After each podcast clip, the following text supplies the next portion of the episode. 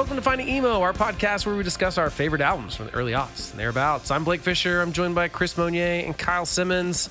On this episode, we are discussing what might be the definitive emo album of the 2000s. Maybe. I don't know. We'll see as we talk about it, as if we're going to give the final opinion on if this is the defining album.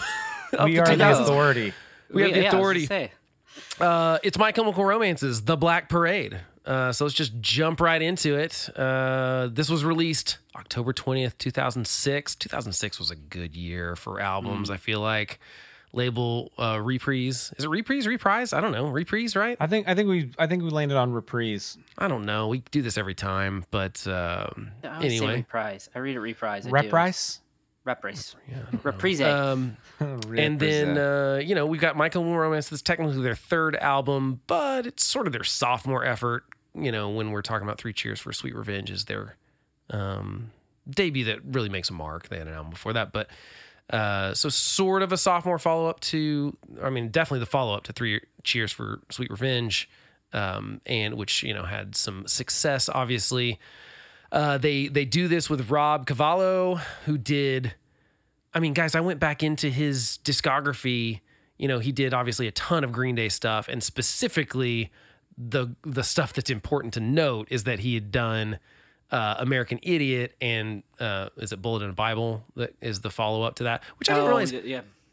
that those are one year apart from each other essentially. They, I mean, they're not two years apart. American Idiot was released in 2004. Bullet in the Bible was 2005. So that's essentially all Rob did, I guess, in 2000. A lot of work. and That's good five work, or if three and four it. or whatever. And they were obviously a different level of epicness, if that's a word, uh, that had happened from previous Green Day records. We had we had kind of thrown out the rules of uh, Green Day being a three piece, and it was like we can do whatever we want. Uh, we're making a rock opera um, for American Idiot, and it kind of made a huge impression, obviously, because that was a gigantic album. So, you know, uh, My Chemical Romance does uh, this album with him, which, I mean, when I heard that, I think I remember being like, yeah, that makes sense. I mean, I'd like to hear My Chemical Romance work with the guy that did you know that record. Uh, speaking of Rob Cavallo, I just feel like we got to talk about him for one one second and pause for just a one second. Um, so he produced obviously those two Green Day albums as well as a ton of other Green Day albums and various other ones. But let it know he has he's produced fourteen platinum albums.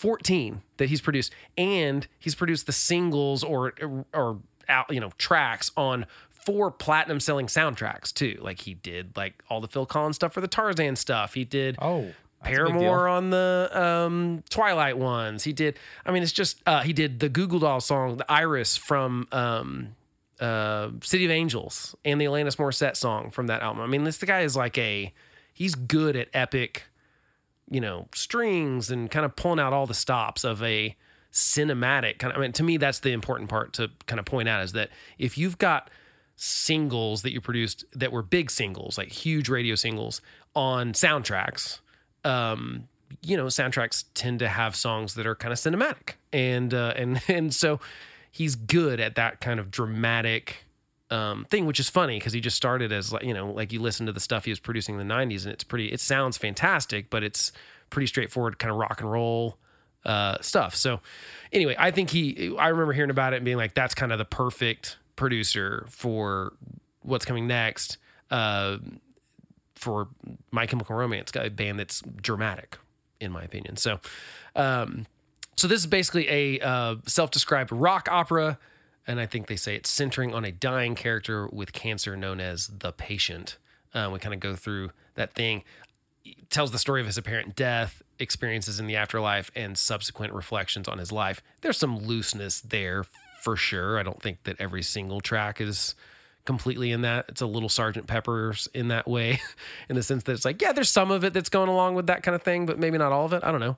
Um, uh, in general, is well received and reviewed and gigantic. Um, has four singles on it, um, which are. Let's see, what are the singles on this? I forget. Uh, Welcome to Black Parade, Famous Last Words, I Don't Love You, and Teenagers are the four singles off this. It goes triple platinum in the US and that's pretty good, uh, especially as we're getting further into the 2000s when uh you know LimeWire and uh, all these uh you know what's what was the the big one uh, what did I just uh, Napster you know these kind of things are Yeah, starting to yeah. Creep into the um, sales of stuff. You know 2002 to 2006 was kind of a rough time for labels in the music industry. Uh, so this is really a, a very successful record um, has some huge videos all over the place. They they come out with this whole new you know, Kyle mentioned vampires all the time um, when the last My Chem record we did, and that was kind of the vibe. You know, it was like the makeup and the kind of all black hair and stuff like that. And they come out with this one, and they have these kind of sort of military Sergeant Peppery looking jackets, but black. You know, so it's kind of a mix of this kind of okay, what was there, but they they totally changed kind of the vibe. And I, you know, I really wish that I would have um, been more willing to do something like that in a band at the time because I like I love the aesthetic of like oh this album has a visual look to it it has a sound to it it has a production kind of through line through the whole thing I just really like that like all the videos had a not a theme but like it all matched like it was almost like they had like a, a decorator or someone like that that was like Right. oh no this is the brand for this album and everything Right. has to be on that um which was less uh, at the time. I feel like everyone else was just doing like skinny jeans, studded belts, you know that kind of thing. It was just we call all, all kind of looked the same. Honestly, if you were in a Yeah. band, you could kind of pick someone out as being in a band because we all looked kind of the same. And eh, you know, I feel like My Chemical Romance was taking it up a notch uh, on the entertainment value. So you know, that's really kind of a lot about it. It's obviously really influenced by like Queen and Smashing Pumpkins and lots of classic rock. I mean, this is way more of a classic rock album than, in my opinion, than it is like an emo album. And I think it's funny that we always make exceptions for like, well, what really is emo? I mean, I think aesthetically, My Chemical Romance couldn't be more emo, but this album couldn't be more rock and roll. I mean, it, it's just kind of, to me, it's a rock and roll album. So, um, Lyrically, I do it's have- kind of emo. well, yeah, no, it's emo too. Yeah. Like lyrically, I think it's there um, too for sure. Um, the yeah, generally well received, but I did find a a bad review for it. so we haven't had one of these in a little while. Let's hear it. Uh, so Theon Weber, which I mean, if your name's Theon, why am I listening to your opinion on music anyway? Um, but uh, I've he said, never heard of anyone named Theon before. me neither. I don't think it's a real Theon name. Greyjoy? I I could have. Thrones? Oh, I didn't watch that. I Oh. don't have seven seasons of time uh, to watch a show. Um, he said this is a goofy record of bubblegum punk with Queen lapping at its edges and enough good tracks to justify the smattering of empty scream fests. I just don't even un- like. Again, I read the full review, and I go, Aggravating. he kept complaining about the lyrics and i'm like okay if you're a music reviewer and all you care about is lyrics you should i don't know like pay attention to something else like you like that's not the it would be a poetry it's poetry if we only care about lyrics you know there are other parts to songs i just I, you know, I, I realize everyone's a critic, you know, and lo- some people love to hate the thing that is popular, but Haters. uh, even if you didn't like My Chemical Romance, I just can't see how you wouldn't think this was a good album, at least, even if you weren't into this genre or something. It's like, it's got a lot of really good songs on it. Um, but, uh, you know, whatever. I guess Theon can have his opinion. We can have ours. Uh, That opinion has not aged well. I'll say it is that. not aged well. I don't think that you know because now Rolling Stone has it in their top 500 albums um, of all time. I think it's in like the 300 somewhere. Not that Rolling Stone has any authority either. They put a terrorist No, on the cover one time, but No, but I mean, I, it, it, that it is still an honor and a nod to be Yeah, part of that. absolutely. like that for Yeah. sure. I, I certainly would not be upset if someone put me in a top 500 albums of all time. I think that would be uh, that's I don't know how you rank them at that point. I mean, like how you go like no, this is 363rd. Right. I think this it's is more like 362. 364. Yeah. I think you just put it in a bingo hopper until you get to 50 and then Yeah. um, well, you have there. another hopper. It's just Beatles and Beach Boys that you save for the Yeah. top 20. right, you got to yeah, take Tom Petty and stuff out of that one. Uh, that wouldn't be fair uh, to compete with him. So yeah, that's that's really kind of there's not a ton about. I couldn't find. I really tried to dive a little bit. I couldn't find a lot about the making of the record. I can't imagine it wasn't fun. Did you find anything, Chris?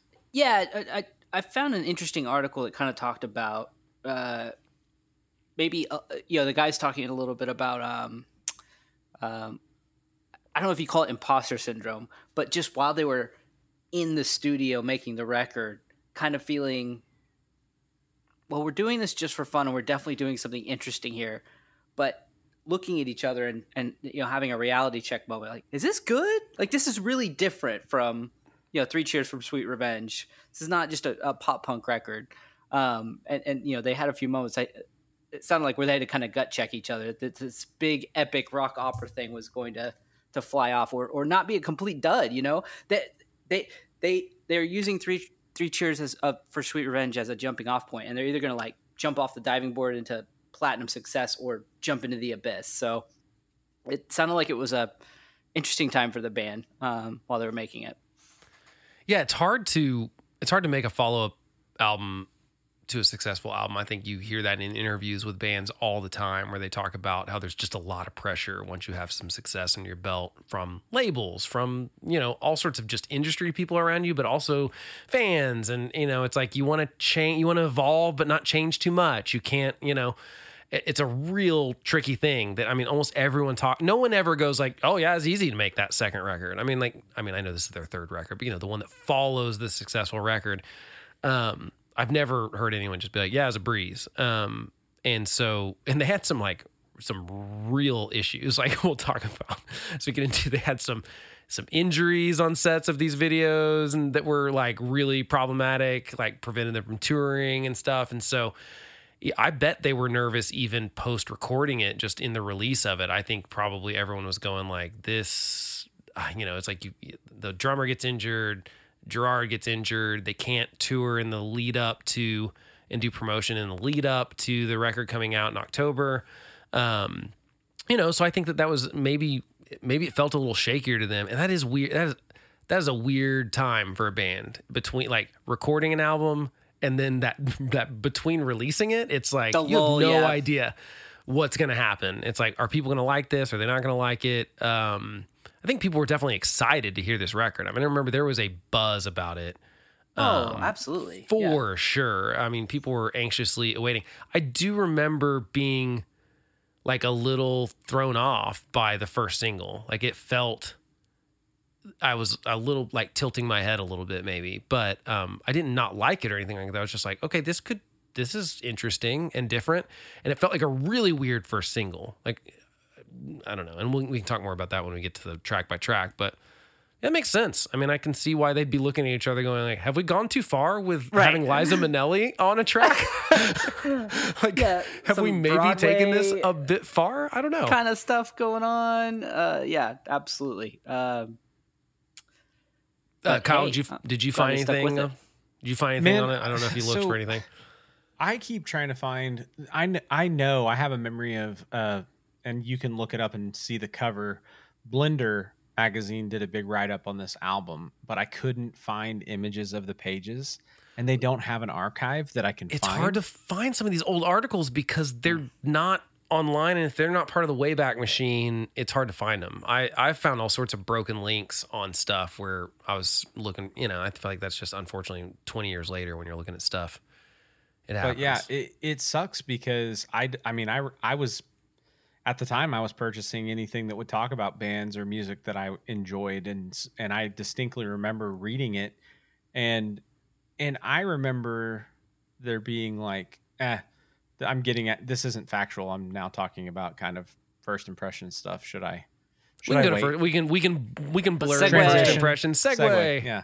uh, so uh, I I distinctly remember, for whatever reason, I have this memory of like press press releases before you know we heard the record. Like it, it wasn't leaked or anything to my knowledge, and so people were talking about how it was the greatest rock and roll record ever. I re- I remember somebody said that, and I don't know that it was Blender, but I, I know that on the cover of that blender it does say uh, my chemical romance how they triumphed over cocaine depression and emo to make a rock and roll masterpiece.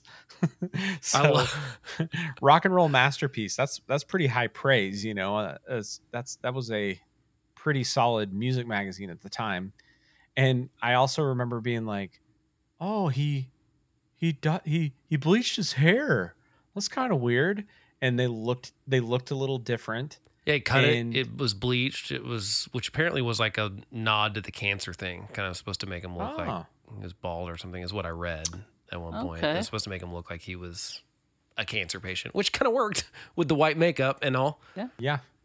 Well, I mean, I just remember there being pretty big hype around it, you know, like everyone was anticipating it, but I loved the band, so I I don't think I don't think I cared. I was past caring. So, um You know, unrelated. I mean, sort of related. I have not thought about Blender in a long time, but that was a great music magazine. what a what a good Oh, magazine. I Yeah. loved that magazine. I had it. I had a subscription to that too, and I loved it. It was fun. It wasn't too serious. It was very like into the music, and it wasn't trying to be pretentious about it.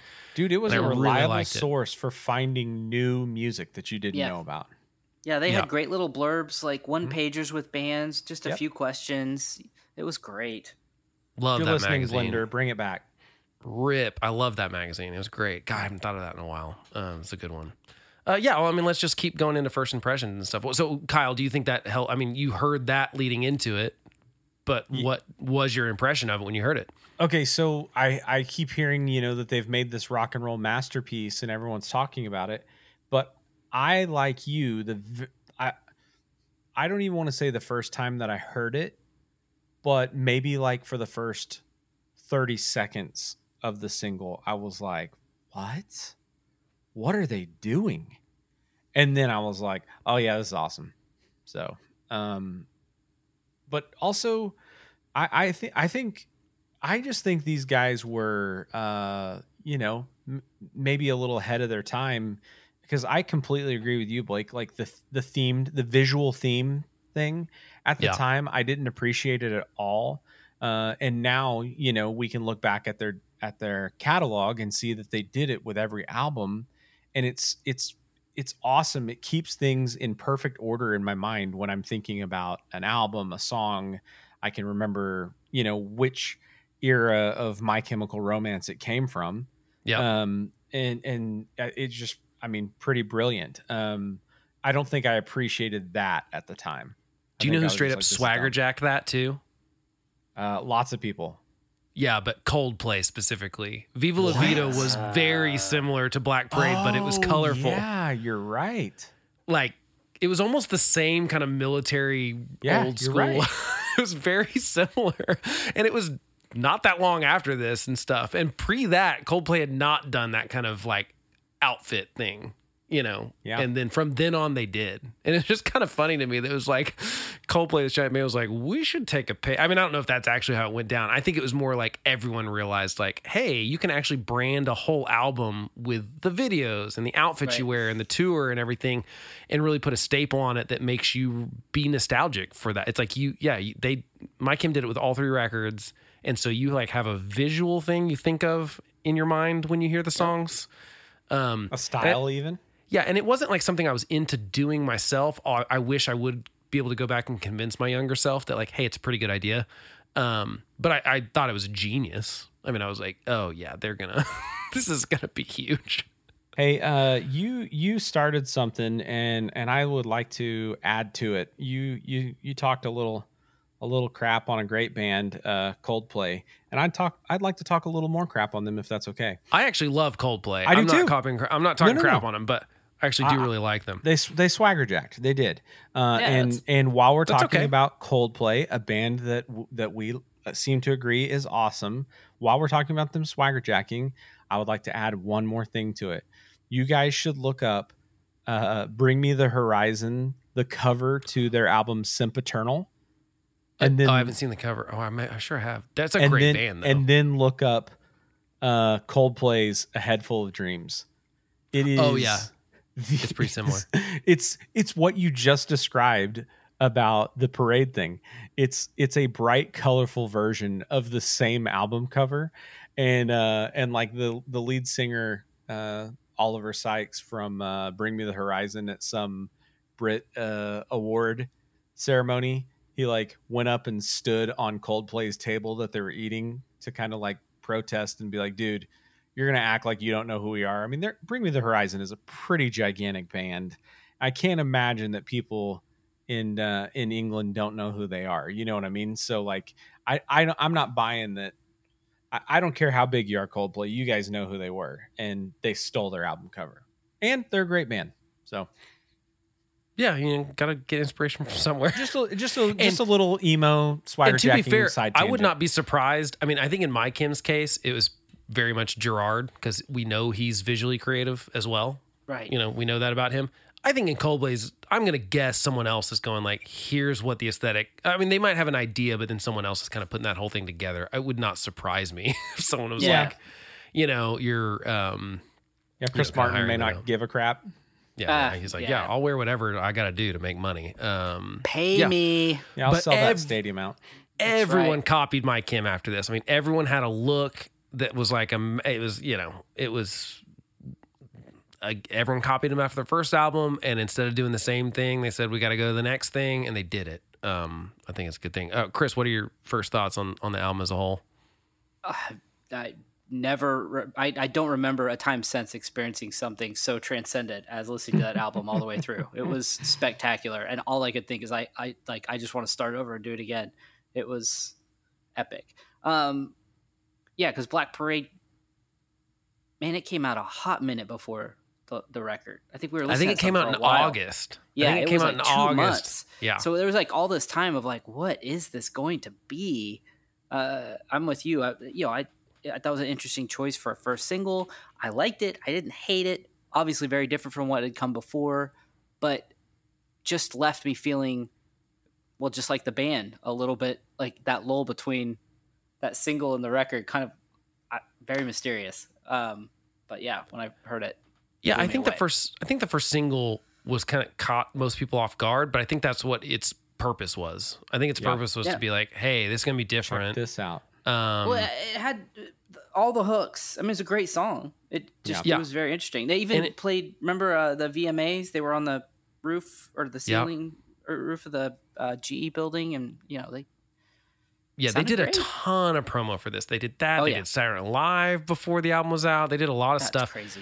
crazy. um, and uh, yeah, I think that they they clearly were trying to. I think it was. I think it's pretty obvious they were trying to like go, hey, we're not a one trick pony. We don't just do that thing we did on Three Cheers for Sweet Revenge, which is more of a. Um, it's more straightforward. I mean, like for them, I mean, it's still Yeah. very creative and stuff. I'm just saying, like, it is like it has a sound, and, and for the most part, there's like two, maybe three songs on here that would fit on Three Cheers um, and then the rest is just kind of very different. And I think they, I think they even played, um, on Saturday Night Live. I think they did like, uh, Black Parade and Cancer or something like that. Like the song they did in wasn't even a single. I think that can't be not on purpose. You know what I mean? It seems like they Yeah. like they didn't come out and do Teenagers first. If they would have released Teenagers as the first single, I don't think this album goes triple platinum. I know it sounds weird because it was a huge single and it was like a, it was like a pop song essentially, but I think that might have like set the wrong tone for what the rest of the record was because Teenagers is not really like the rest of the record. Um, so I think they, I think it was the smart choice.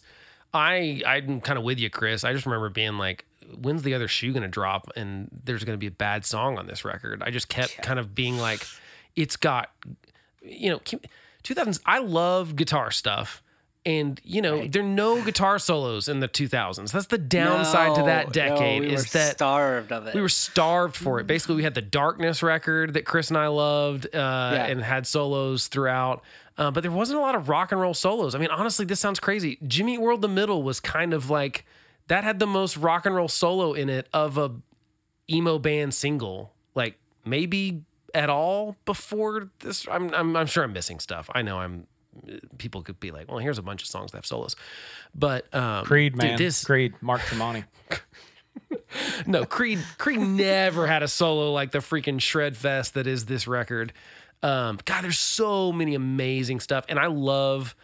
I remember we had a um, kind of not argument, but like friendly discussion with a band we were on tour with at the time when this album was out, because I think we were all all the way on board, like our we all four of us, which is not not very common in our band because normally Chris and I were kind of on one side of things, and our bassist and singer were kind of, you know, we overlapped in some places, but this was an album we were all like, "This is great," and this other band we were like, "Yeah, but this sounds like this, and this sounds like this, and this sounds." I'm like, "Yeah, you you're allowed to sound a little bit like the Beatles. It's been 50 years or whatever." it's like, Right. Well, you know, also it's, inspired, man. Yeah, it's Like, inspired. Relax. It's not. It's not ripped off. Nothing is. Uh, there's not like a straight uh, swagger jack on this, in my opinion. Uh, yeah, I just really liked it. I was really kind of. I don't want to say surprised. I really liked My Chemical Romance, um, and I thought they were unique. But I mean, I don't know. Like I said, the producer thing piqued my interest for sure because I was like, "Oh, that's interesting. I think that will work well." Um, but I didn't know what to expect because you know, American Idiot was a departure from Green Day, you know, like a pretty drastic kind of one at Oh, yeah. points, Oh, you know, yeah. and, and, but it worked really well. And you just, you kind of went like, oh, but will, you know, can, can someone else pull that off so soon? Um, and even with the same producer, you know, you, you didn't want it to be, you didn't want to just be American Idiot, but My Chemical Romance. And I, I think they did a good job of it not being. So yeah, just really liked it. I mean, honestly, I can't remember, um, you know, like grower, not a shower on this one. it's gonna be funny because I really just remember just being like, yep, yep, yep, that's also good. Yep. I think we got it. I'm trying to remember. I don't think we were on tour when it came out because I don't remember exactly where I was when I heard the whole thing. I remember us like being in the van and listening to a lot. I just Yeah. looked it up on my old calendar and we definitely were on tour the month after this came out. So I think that's when I'm thinking about when we were arguing with other bands about. It. I remember arguing with people about this album all over the place. Like there was one guy That's that was right. like, "Oh, I think all the drums are um uh like sound replaced." And I was like, "Dude, you don't the budget for that record and the producer, they're not freaking dropping in samples on the drums. They're getting those sounds. I promise you. They're not putting orchestration on it and then being like, yeah, we'll just program the drums.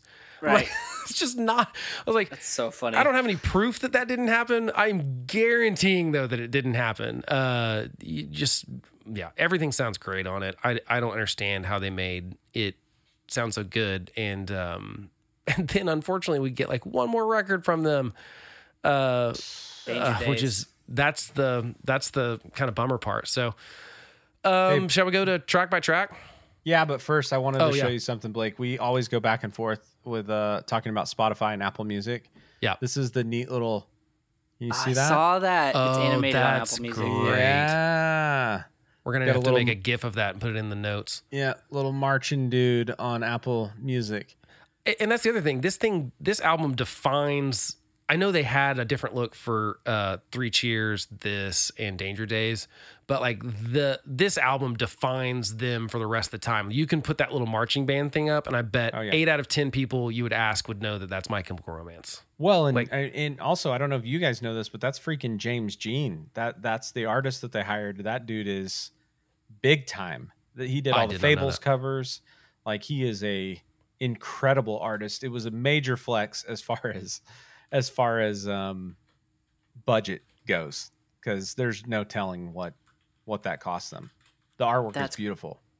That's insane to think about too. Uh, th- That's just not even a thing you would concern yourself No. now unless you're a giant artist. You it's wouldn't worth think it about though Oh, absolutely. You know what I mean? It's like, it's worth it, it every created the whole penny. aesthetic. Yeah, but What- because this album is great and i don't want to take anything away from it but like the costumes and the look and the artwork It's all a part of it. and the tour and the videos, all of it really made like this cohesive, Yeah. like experience.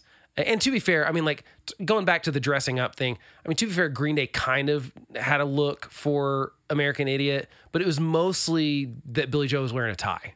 And that's Yeah. really what that's really what the look was. It's like well, we're gonna wear a skinny tie and a black shirt. I mean, that's they've been someone just put button up shirts on. Um and, and They ties, and that was yeah, yeah, they grew up. I mean, but it was that was it was a simple version of this, and this was like, no, we're gonna like custom make costumes. you know, it's a little different. Um, so I love it. Uh, yeah, let's do track by track. Let's go to track one, which is called "The End." Ironically, You can find out firsthand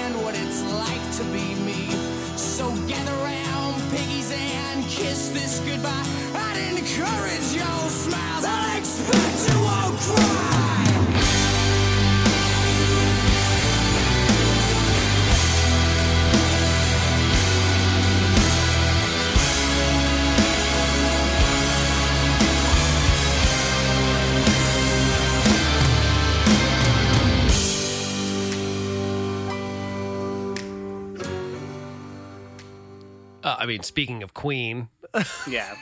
that's it's like Queen slash Elvis slash the Beatles. There's so much going on in in this intro track. Uh, Kyle, what are your thoughts on it?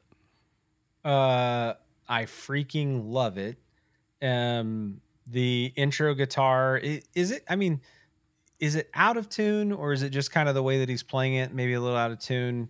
Uh, but then going into the snaps, from the snaps to the huge freaking guitars, and uh, and I love. I've always loved that little harmony on uh, the drag line. Oh yeah, So yeah, it's cool. great, and that's the And the transition to the next song, seamless. Oh yeah.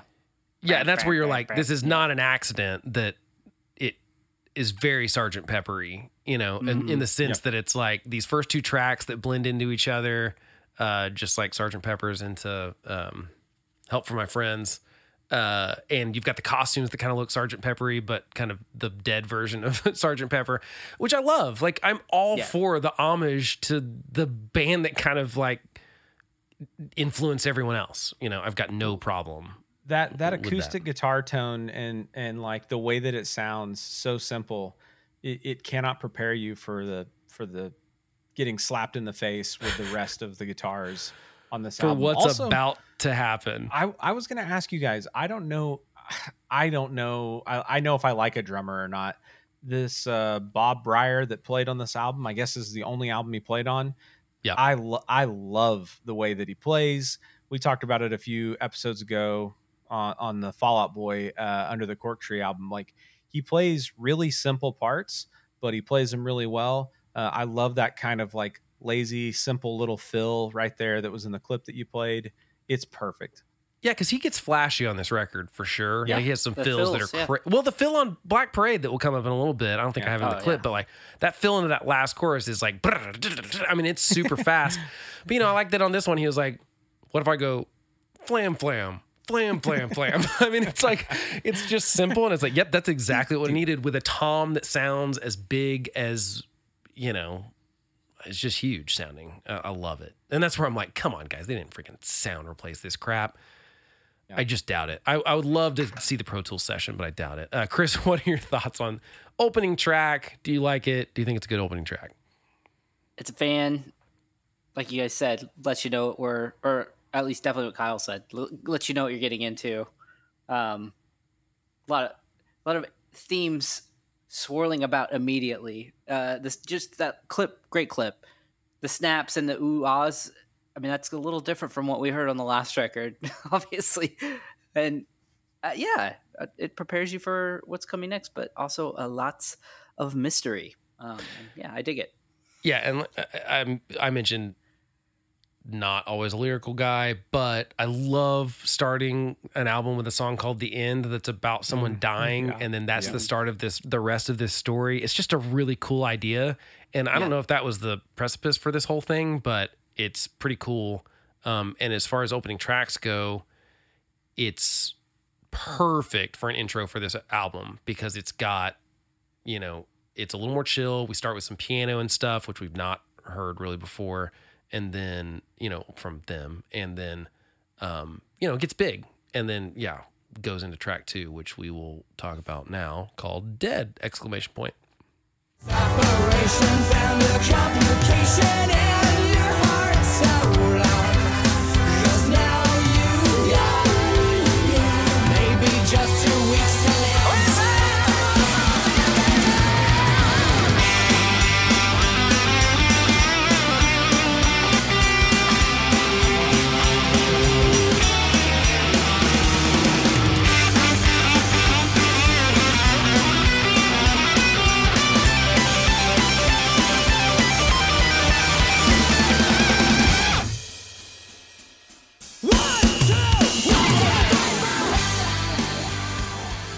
I cannot believe how much awesomeness was just packed into that I like know. 35 30 second seconds. clip. God in heaven. It really is unbelievable. I just, yeah, this has got to be one of the better second tracks ever. Chris, what are your thoughts on it? Well, holy crap! I can't believe I get to go first. You do. Well, f- first of all, Guitar Hero. I mean, d- Yep. do you guys instantly have Guitar Hero memories when you hear this one? Um, the little shuffle, the layers of background vocals just oozing out of every bit of this song. Um, I, I literally put drum fill pre-chorus equals magic the, that you that you slid in there at the end of your 30 second clip. And how did these guys get away with getting paid to have this much fun? Absolutely spectacular. Um, there's even a whistle in the song.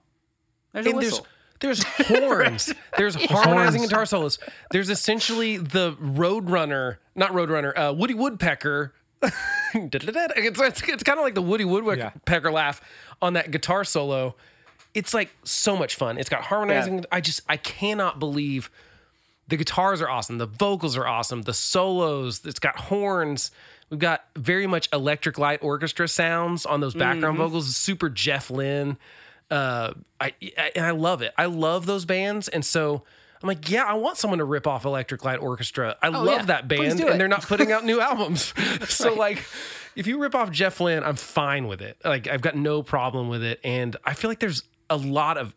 I'm an Aerosmith fan. I think there's a lot of Aerosmith vibes on this record. Uh, oh yeah, Mm, I don't know if I'm the only one that feels that way just because I'm uh, I love them, but uh, I feel like there's a lot of that kind of bluesy Aerosmith side for sure, especially on this song. I just like it sounds like you know Joe Perry could guest star on um on on a My Chem record. Kyle, what are your thoughts on Dead? Or sorry, Uh, Dead. Yeah, thank you. That's Uh, what I'm it's like. I'm not familiar with Dead. I've never heard of that song in my life. Um, so all of these written in my notes with exclamation marks. Intro, Mine were too. drums, BGVs, bridge horns, ska? Question mark.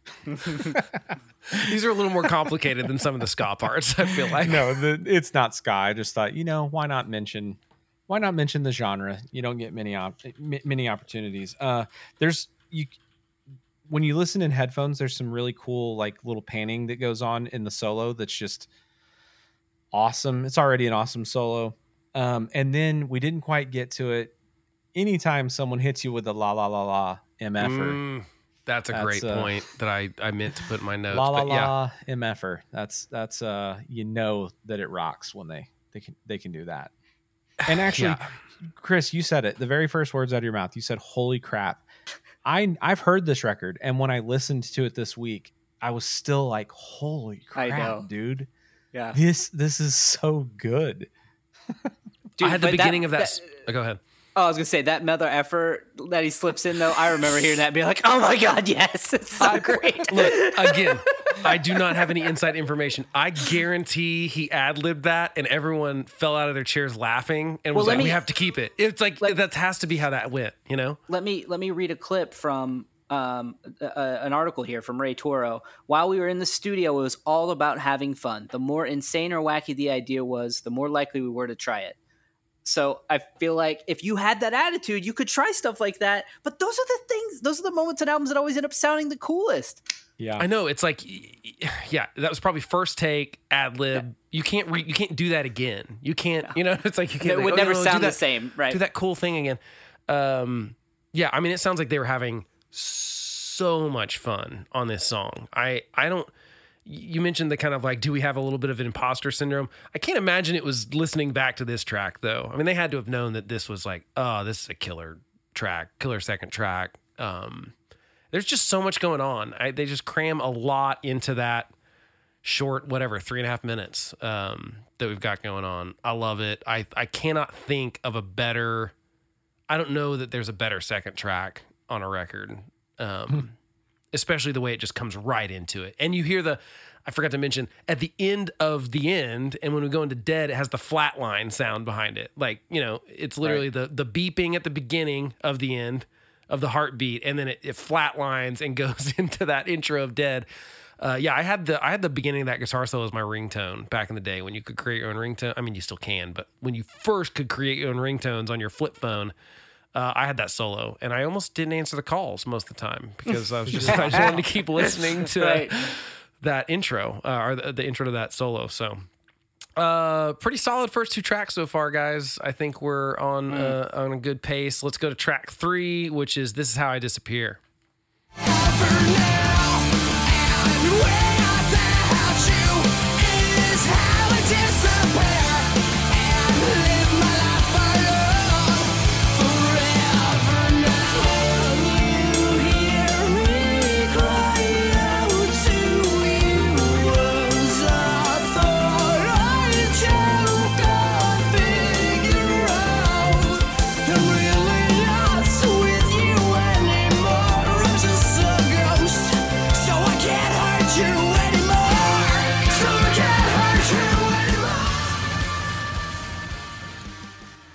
Again, like uh, finding the clips for this album was hard because there was always something before the start of the clip that I wanted. There was always something at the end of it. I really just, if you are listening and you haven't listened to this record in a while, you should really just stop, go listen, to the whole album, Listen and the then come back yeah. and finish the podcast because um, these clips aren't quite doing it justice. Kyle, what are your thoughts on This Is How I Disappear? freaking awesome intro. His voice sounds awesome. The verse lead guitar parts that are going on during the verses are insane. Uh, the bridge, which you just played, and we, I know that you can't just play the whole freaking song, but into that spooky guitar part that's coming Yeah. it's just so freaking awesome. And a- aside from maybe that part, like what it where it goes from there, I do think this song is maybe the closest to Three Cheers. Uh, I, I have the same note. That's Yeah, what I was gonna say. This Yeah. could this could this song could be on um on Three Cheers, I think. But but but it's elevated. Yeah. I uh, excellent song. And and what we're we're three in, and I'm I'm all the way sold. And spoiler, uh, that's gonna go on for a while. yeah, uh, Chris, thoughts? Gets a little darker here, and I, and and I dig it. Um, absolutely love the clip you picked. The guitars on the last chorus, the breaks, the bum bum bum bands, bum bum bum bands, just candy, candy, candy, candy, candy. I mean, just uh, they never they never just stopped and let something be a plain Jane four chord progression. They always added a little bit of interesting um, stuff to make make it cool. This is a good good tune too. Yeah, I love the line. I'm just a ghost, so I can't hurt you anymore. I think that's a good. I I, I, I wish I the concept album idea is like so cool to me and so foreign to me because I can't think that far ahead. Like I don't understand how people write books. It doesn't make any sense to me that someone can be like, I'm going to write a whole book. Uh, I know they just write a small piece at a time, but uh, the same thing goes for concept albums. I'm just like, I couldn't possibly write 14 songs that all work together and you know the Three Cheers was a rock opera kind of concept album too, right? But it was a little more loose than this one. Yeah. Yes. Would you all agree? yes. I mean, this Absolutely. one's more like you can see the, the progression of like, okay, he's dead now, and this is him talking about you know being you know w- w- three tracks in, and we're still on the theme, and you Very can see it. clear narrative. Yeah, super clear narrative. Um, and so, and Danger Days does that too. I feel like I feel like he he gets better at it as he goes on. Um, and he's a storyteller too, so I mean that makes sense. When do Um, we get the musical? I mean, American Idiot had it. I don't understand how we don't already have it. I mean, this is better than I don't want to say better than American Idiot, but it work. Why? Definitely at least on the same It's, plane. it's more theatrical. It's more theatrical. That's like Yeah. it's it's a better yeah, it's a better theatrical Broadway kind of thing. I don't know. It, it should be happening anytime. I mean, I don't understand why it hasn't happened yet. A dashboard would be the other one that I would expect to have. Uh, Gerard, One we at know you listen. Just give us a call. Let us know when that's happening. yeah, we'd love to help with nothing because what could we possibly contribute? you're We- way, I'll hand- I'll hand you're out playbooks. better. if you could just stop, you know, touring with your multi-platinum uh, arena sellout band, stop your hugely successful Netflix show, and please work on. Work This. on the Uh, Broadway, the Broadway. show. That's what I would love to go see this tour, by the way, but I could not drop the amount of money. I might do it still. I don't know. We'll see if I can get a ticket. Um, all right, let's go to uh, track four, uh, which is the sharpest lives.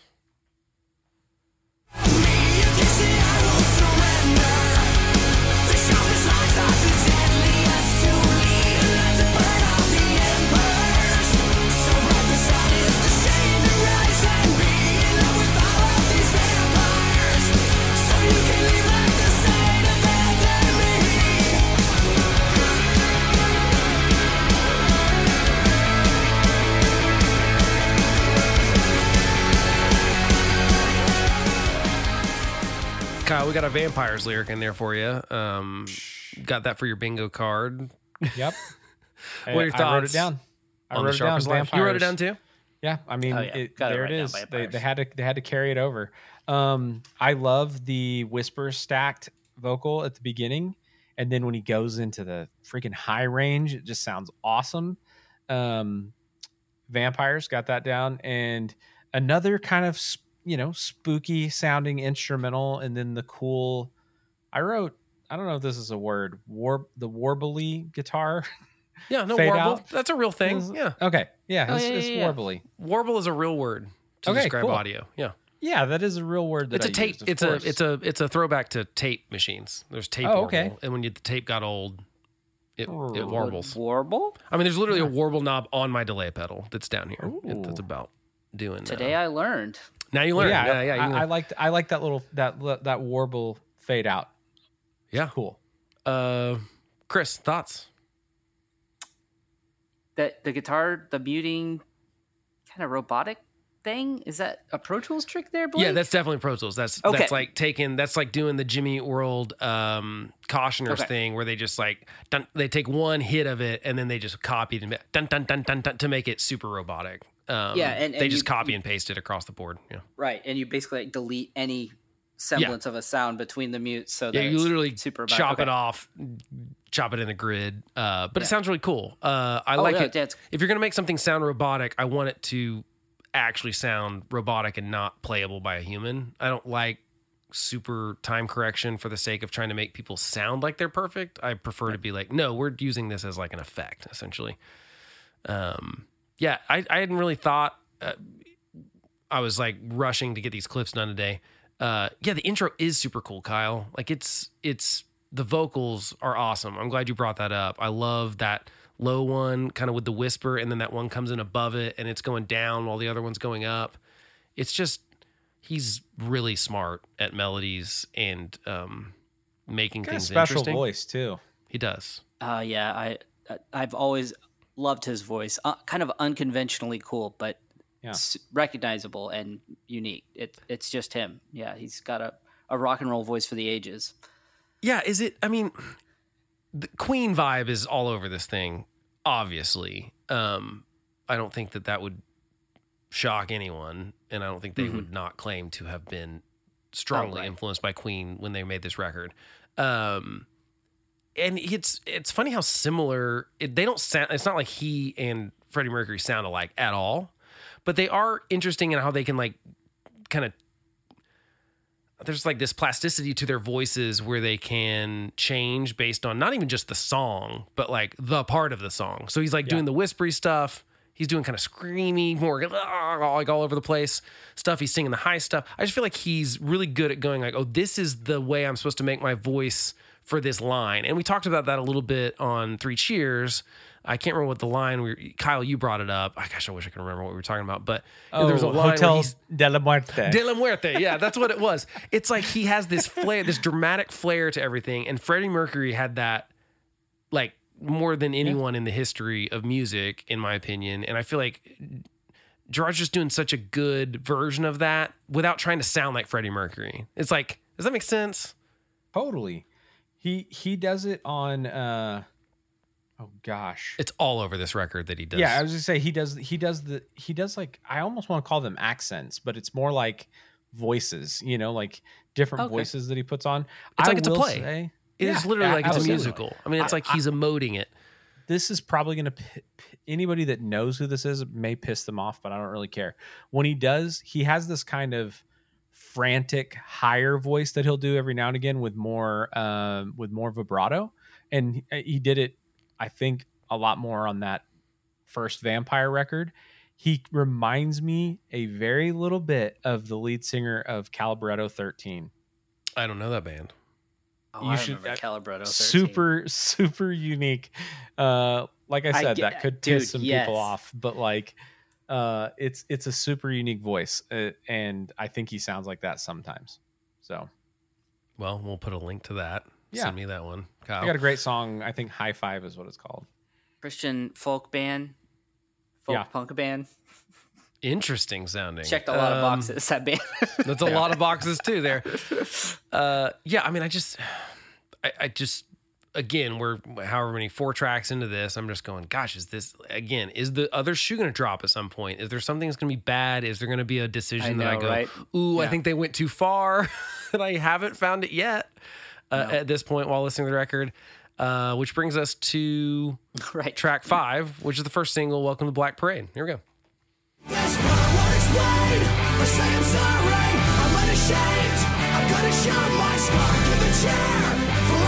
part won't explain or say I'm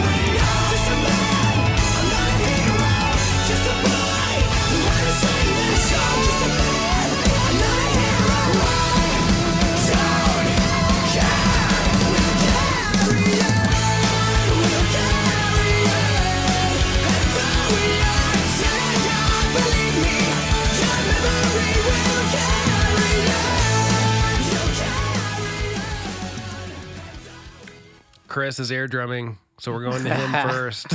That Chris, fill thoughts Real is, it? drumming. that fill is insane. it's so cool, right? Where, uh, dude, dude, hey, if you're a listing guy who thinks those drums were recorded Pro Tools, like you just can't do that in 2006 with uh, Pro Tool sound clips. You cannot make that fill. I don't think. No one's programming that. Well, I mean, I think he was saying all the sounds were replaced, not that they weren't played, but that like Oh, they right, went and like replaced the snares and all that stuff. And I'm like, dude, if you got that I kind of budget, Yeah. You're capturing Al- it. Also, what a stupid thing to criticize a record about. Yeah, it's like, Like, you're, you're it's definitely trying to find something. dude. Like, get lost. This was a stranger in some town in Iowa. It wasn't like you he know. sounds just- like an idiot, Blake. Yeah, he, we he hate probably him. he probably was. Uh, he probably was. Uh, and not to mention this guy played C&C drums, which sound fantastic. And so Mm-hmm. why would you? I mean, I don't know. It just doesn't make any sense. Let's get this custom drum set and then let's replace all the sounds. Come on, that's I- not happening here. Pretty sure that Bob picked up the drum set he played on this record like 24 hours before I picked up my drum set. No they were like, "Oh, they were like Bob was just here. He picked up his drum set because that was about we were we were starting to tour on our record about the same time. I just missed him. Just missed him. And uh, the cooler part of that, which I think I've also told this story on this podcast, but mm, forgiveness uh, if I have repeating myself. But uh, when we went to Warped Tour, and what's the guy's name from C&C? Why did I just draw a blank on the owner's I, name? I have done the same thing. Okay, Uh, anyway. Bill Bill Cardwell. Uh, anyway, he had the pick. He like it's so funny. We're like in line for food or whatever at Warped Tour, and we're talking talking to him, and he pulls out of his like pocket like actual printed photographs of the set he just made for Ringo Starr. and you're like, well, yeah, I'd probably because we didn't have smartphones yet. You couldn't pull Yeah. up your photo album. I He's just like, love look he at my was- children. Yeah, he was so proud of this drum set that he made for As Ringo well he Starr. I should was like, as you should be. Yeah, that makes sense. Um, that's a pretty big get, I would say. I I cannot imagine writing down the line, the lyrics. Um, would you be the savior of the broken, the beaten, and the damned? um, he penned that. He wrote that down out of his brain, and Mm-hmm. I mean that's now like the emo. This is the emo anthem, or or as Google says, the emo Pledge of Allegiance. Oh, that's you guys know that? No, but I mean that makes sense. I mean, that's a perfect. That's a great point, Chris. I mean, I think this is. Is this the emo anthem? I mean, is this the Yes. like? Is there if there's a definitive song? Is this, it? is I mean, I know on Twitter the other day we were chiming in on someone said like, "What's the best emo song of all time?" I don't know. That I'm saying this is the best. It is Nope. a That's not what we're it's saying. the defining one, probably though. I think that's maybe fair. both. Yeah, it's it's really good, and yeah, and the um, the video. Um, let's talk a little bit about that. Was part of the vibe here too, is that we like have this video with this parade, and is it is the whole thing in black and white? It's like that remember. sepia black Yeah, and yeah, white sepia tone, kind of thing. right? Um, yeah, and I remember being like, "This is a little weird." I mean, I, I I remember being a little bit like, I don't know for sure when it released before the album came out. Like, is this gonna work? I don't know. I mean, like it was it was good, but I was also like, that's a interesting first single selection. It it felt like I I think in hindsight and after the record came out, I understood what they were trying to do. Um, and I think it worked really well. I think they were all, everyone involved was very smart and good. Good kudos to them. Uh, Kyle, what are your thoughts on on the first single? Oh, I have some thoughts, guys. Okay, so the spooky piano part that goes into the drum line or the, the drum line rolls and bells and loose freaking fills and then a solo right at the beginning. I mean, it's not like by itself, but you know, Yeah. he's shredding on the freaking guitar. Absolutely. Um Will Carry On gives me chills every time. Um let's see. Especially when they go to halftime at the end. dude. Okay, so the do the do or die part that you played, Mhm. I I I get goosebumps every single time. And I was talking to my friend Benji about this today, and this is one of those moments in a song. There are songs that when you listen to them, it doesn't feel like you're listening to music. It feels like it is the soundtrack to that moment in your life Yeah. like someone is scoring how you're feeling and that is one of those moments like it comes on and i'm just like covered in goosebumps i'm like you know what i could take on the world right now Yeah. and and like it, it's dude it's it's incredible Uh, I'm I hate superlatives, so I'll, I'll stop. But it's it, it's it's excellent, excellent song. I, I think this it's fair to use the superlatives for a song like this. That's Like, yeah, I think it's very fair. And and and again, trying to pick. I mean, I went a little longer on the clip, but like to pick thirty to forty seconds of this song specifically, because it goes from that piano intro to Yeah. that that outro, "Do or Die" stuff.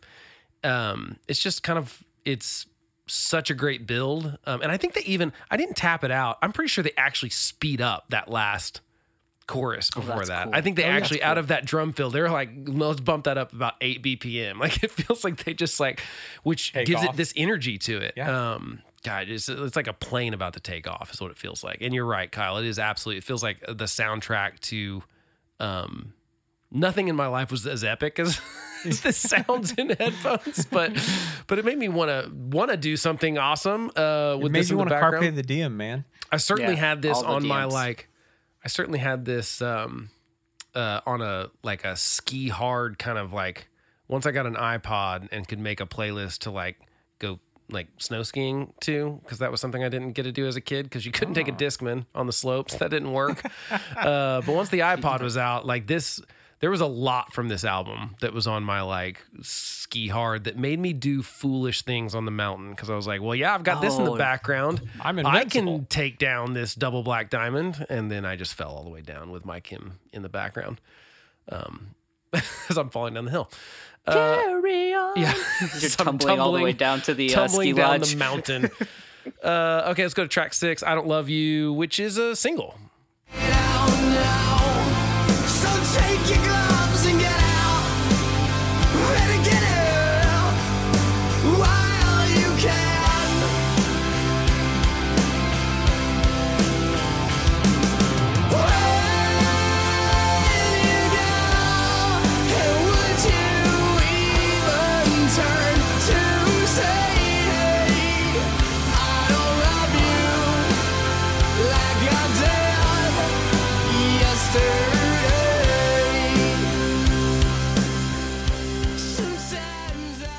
Chris, I assume um, by watching you lip sync along to the background vocals that you have the same note I do, which is harmonies. Gosh, many. those harmonies are great. Really good. There's yes. what are your other thoughts on the song, though? Uh, I absolutely love this song. Um, I remember. So I, th- I think that we got this record while we were traveling because I just had this really, really firm memory of like me and you hearing this guitar solo on this song for the first time. The, the Queen nod. Uh, the Bohemian Rhapsody nod. I just remember. I just remember being in the van and let's look at each other, and be like, "That was he did that on purpose, Yeah, right?" he did that on purpose, like without a doubt. It's so good. And, the, and that part with the B three or organ where he gets quiet and uh, you know it almost sounds like maybe he was like on the floor with the microphone and just gets real intimate. yeah, with the Rhodes. Yeah, uh, that it's one of my yeah Rhodes. That's it. Yeah, there's an organ in there too. There's both, I think. yeah. Um, this is uh, probably uh, I I checked. Uh, this is one of my most played songs of all time on iTunes. It's definitely top top fifty. Kyle, thoughts? Um, this is a great. This is a great. Uh, is this a, a mid-tempo ballad? Yeah, Or is it a ballad? I'd call it mid-tempo ballad. Okay. So this is a great mid-tempo ballad and it is brilliantly placed because we kind of needed a little a little break, a little room to breathe. Yeah, because we've been our faces have been Rocking kind of melted at this point. Yes. Uh, so it was like So much catch your melt. breath and such a great song. The solo is awesome. I agree with you. I love Chris. I love the keys, the the Rhodes, but I am gonna I'm gonna ruin it maybe a little bit, but I don't mean to. the The tone on it sounds exactly like Beck's "Where It's At." It does. What? Like, What? When you, when you listen to it, it so you hear sounds- this song and you're like you hear Beck too, or, or you're having like just- a flash of Beck. just listening to it in headphones this week, I'm I was like hit Yep. with that. I mean, it, it sounds so similar. Um, also, not not the part. It's just it's the sound is identical. no, right, right, right. Um, but yeah, ex excellent, and I agree when he when he's when he's the, the the like intimate moment there at the end. It's just it's it's an awesome song. It's a lovely song. Lovely. I love the guitar tones on this. I wanted to kind of get the the first verse because I really like how kind of Yeah. clean and compressed they are. But I also really wanted to get the harmonies in there and stuff. So I ended up going a little later in the clip. But yeah, it's I'm with you, Chris. I mean, I love this song. I'm I'm a sucker for a mid tempo kind of ballady song, and so this one just spoke all like I love everything that came before this, but this was also like a okay, yes, I am into this version of My Chemical Romance, which we haven't really gotten to hear yet at this point. Yeah. Um, what's the slowest song on, on Three Cheers? I can't even. Okay, was there even a mid tempo kind of thing? I mean, you know, I think so, you're right. It, it, it did feel like a moment, yes, uh, where you're Yeah. And so it's like the Doing first time we've gotten to hear yeah. this from them. And ah, it's like, again, it's just an. Why wouldn't he be good at this other kind of stuff too? right. You know, it's like, and so to step out of that box, I can see why that would make them nervous recording this song, uh, because it is kind of more vulnerable, and there's this middle part with just Rhodes and him. It's- You're right. Sounds like he's like laying on a couch, kind of like super intimate, like you're right there with him. Um, I just love it, and the I think the reason that yeah Rhodes is it only has like three controls on that whole keyboard, so it's it's all about mic placement. I think there's basically a tone knob on it. Uh, so um, great instrument though. I almost always like a Rhodes in a song. It just it works really well, um, especially when it's by itself. It it just it has a nice warm fuzzy. Um, sometimes a piano just doesn't quite have that that sound. It's a perfect, and I don't know how much is them. I don't know how much is Rob. I don't know like because there's a lot of instrumentation on this. You know, So there's, much, yeah. There's already we've had horns, we've had Rhodes, we've had glockenspiel, we've had bells, we've had snaps, we've had alternate percussion, we've had all sorts of stuff. Six tracks into whistle. this whistle, yeah. Um, marching bands kind of drumming. I mean, we've we've had lots of instrumentation on this. I assume Rob has quite a bit to do with that, since obviously American Idiot and Golden Bible were very, very big, epic things too. That were not just straight guitar rock kind of thing. very theatrical. Um, yes, Really, and going back to the theatrical kind of doing soundtracks and stuff like that too. I just think he's a great producer, and um, whoever's idea everything was on this track, it's all Way gravy, and I Brava. love it. And there's just something about that verse. I'm trying to. I'm looking at the lyrics to figure out where it is. Uh, oh, that second verse where sometimes I cry so hard from pleading, so sick of tired, so sick and tired of all the needless beating. Something about the way he says that line with that guitar line at the same time. It just sticks out. To, it's always stuck out to me. I love it so much. There's just something about that part of the song specifically that I think is perfect. Um, and good job to them. Uh, let's go to track seven, which is House of Wolves.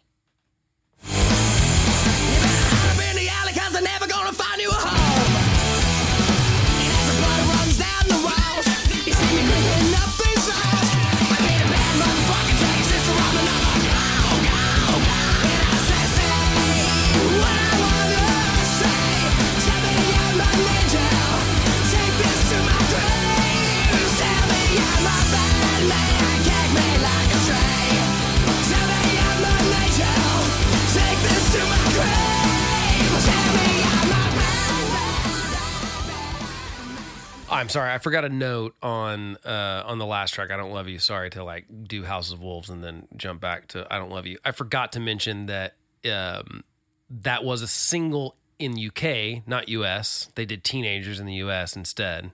Um, but Marc Webb did the video, which he did um, all the videos from uh, Three Cheers. He did the Helena one and I think he did all of them. So anyway, kind of back to Marc Webb uh, doing the video, and um, so that we'll put a link in the show notes to that one, and it kind of has the back to the black hair. Um, it's kind of like a intimate thing with with Gerard and stuff, and again, he really like sells it on that video if you haven't seen it. Um, so that's another good little uh, point. But what uh, Kyle are your thoughts on House of Wolves?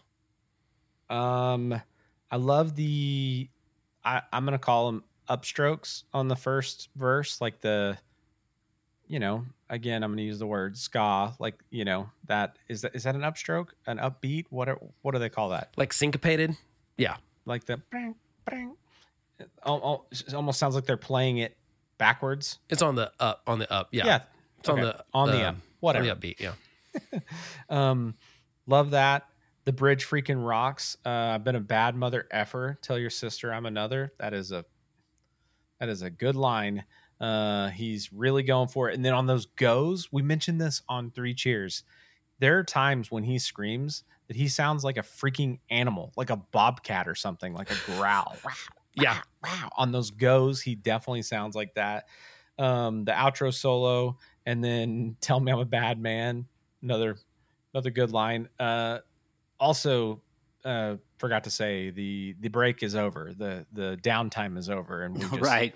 ramped Yeah, we're ramped right, right back, back up. Right back in. so, yeah, great song. Well, you mentioned that line. Um, again, to me, that line sounds like it can't not be an homage to "Walk This Way," Aerosmith. Oh yeah, it sounds a lot like yeah, you're you know, right. um, down on the muffin with your sister and your cousin. It sounds almost exactly like the the. And again, I just don't think it's an accident. Like when people are like, "Yo, but that sounds like this," I'm like, "Yeah, I think they did it on purpose. That it sounds It's like that." an I could. I could be wrong, but it sounds enough like it. And even the way he's screaming on it on this Yeah. track sounds like Steven Tyler to me. Um, I like it. Chris, what are your thoughts? Dig it. Uh, I'm uh, I'm absorbing and like processing this Aerosmith thing. I'm, me and Blake are huge Aerosmith fans, so uh, I, I need to go back and listen a whole other time and, and try to pick up on these references. I'm definitely getting it now, though. Um, dude, uh, great song. You guys have already touched on some really good points. I love the line "You better run like the devil" because they're never going to leave you alone. Just the delivery is perfect. Well, And especially some- with the like all alone. Like it's just Right, like him right. singing it and then they come back in on the in between the lines. I love it.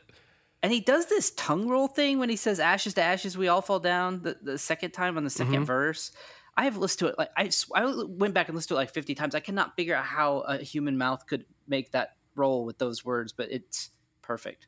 He probably did Um, it in one take and couldn't. I mean, you know what I mean? It's again, it's one of those things where he probably just tried it Yep. and um and did it. You know, I I there's so much like nothing. Even though this album is like incredibly well produced, none of it sounds overproduced. Does that make sense? It doesn't like nothing sounds flat. Nothing sounds like too perfect. Um, it still has emotion. It's still like his vocal performances are great. Um, and that's There's no 2006 electric drum breakdown bridge. Yeah, You there know, were so many all ba- very pure.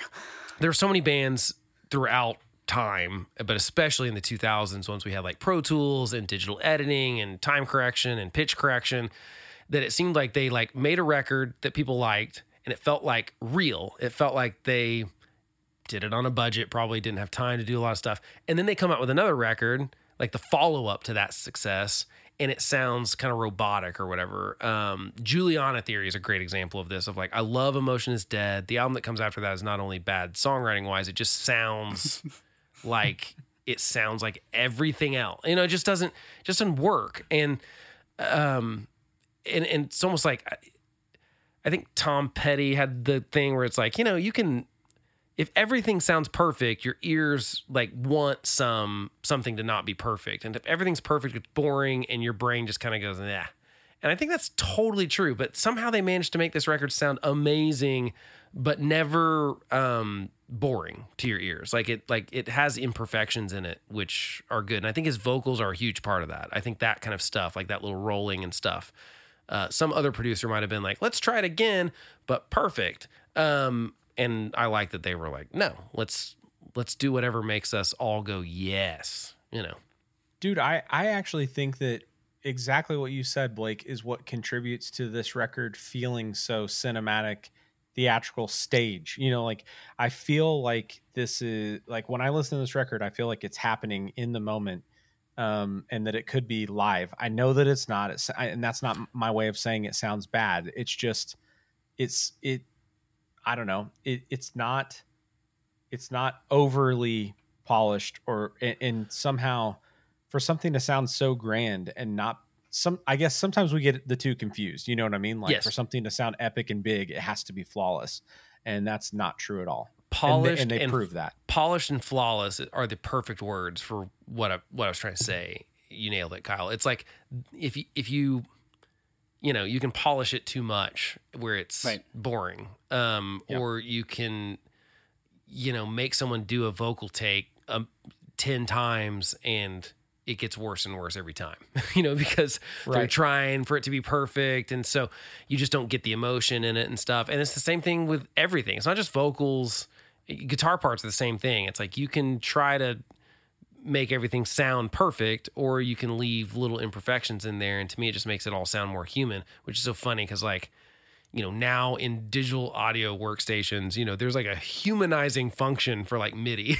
so, like, if I play a crazy. thing and time correct it, I can then humanize it where it kind of moves stuff around by I can even pick the percentage. I can say like humanize it by 10% one way or the other, you know?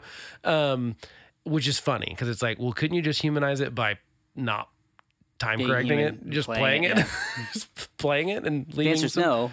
They couldn't probably. well, you'd have to practice at that Yeah, point, I yeah. guess. Um, not that I've never time corrected. I'm I'm I'm Oh, I'm yeah, giving yeah, crap on time play. correction. I do it on me when I'm playing keyboards because I suck at keyboards. But um, you know, I just like the realness of like drums. That I mean, I don't mind nudging something around every once in a while if it's like you get that performance that's perfect. I think vocals Right. specifically are that thing where I'm like, I don't mind a little pitch correction when it's like that was the take emotionally, and we just have to pull something up a little bit. I, I'm all for that. Precisely. I, I'm sure there's pitch correction on this. I promise you, there's pitch correction on this album. Uh, but you know, it's about doing it the right way, and and Rob definitely does it the right way, and I'm into it. Okay, let's go to track eight, which is Cancer. Counting down the days to go. It's just ain't living, and I just hope you know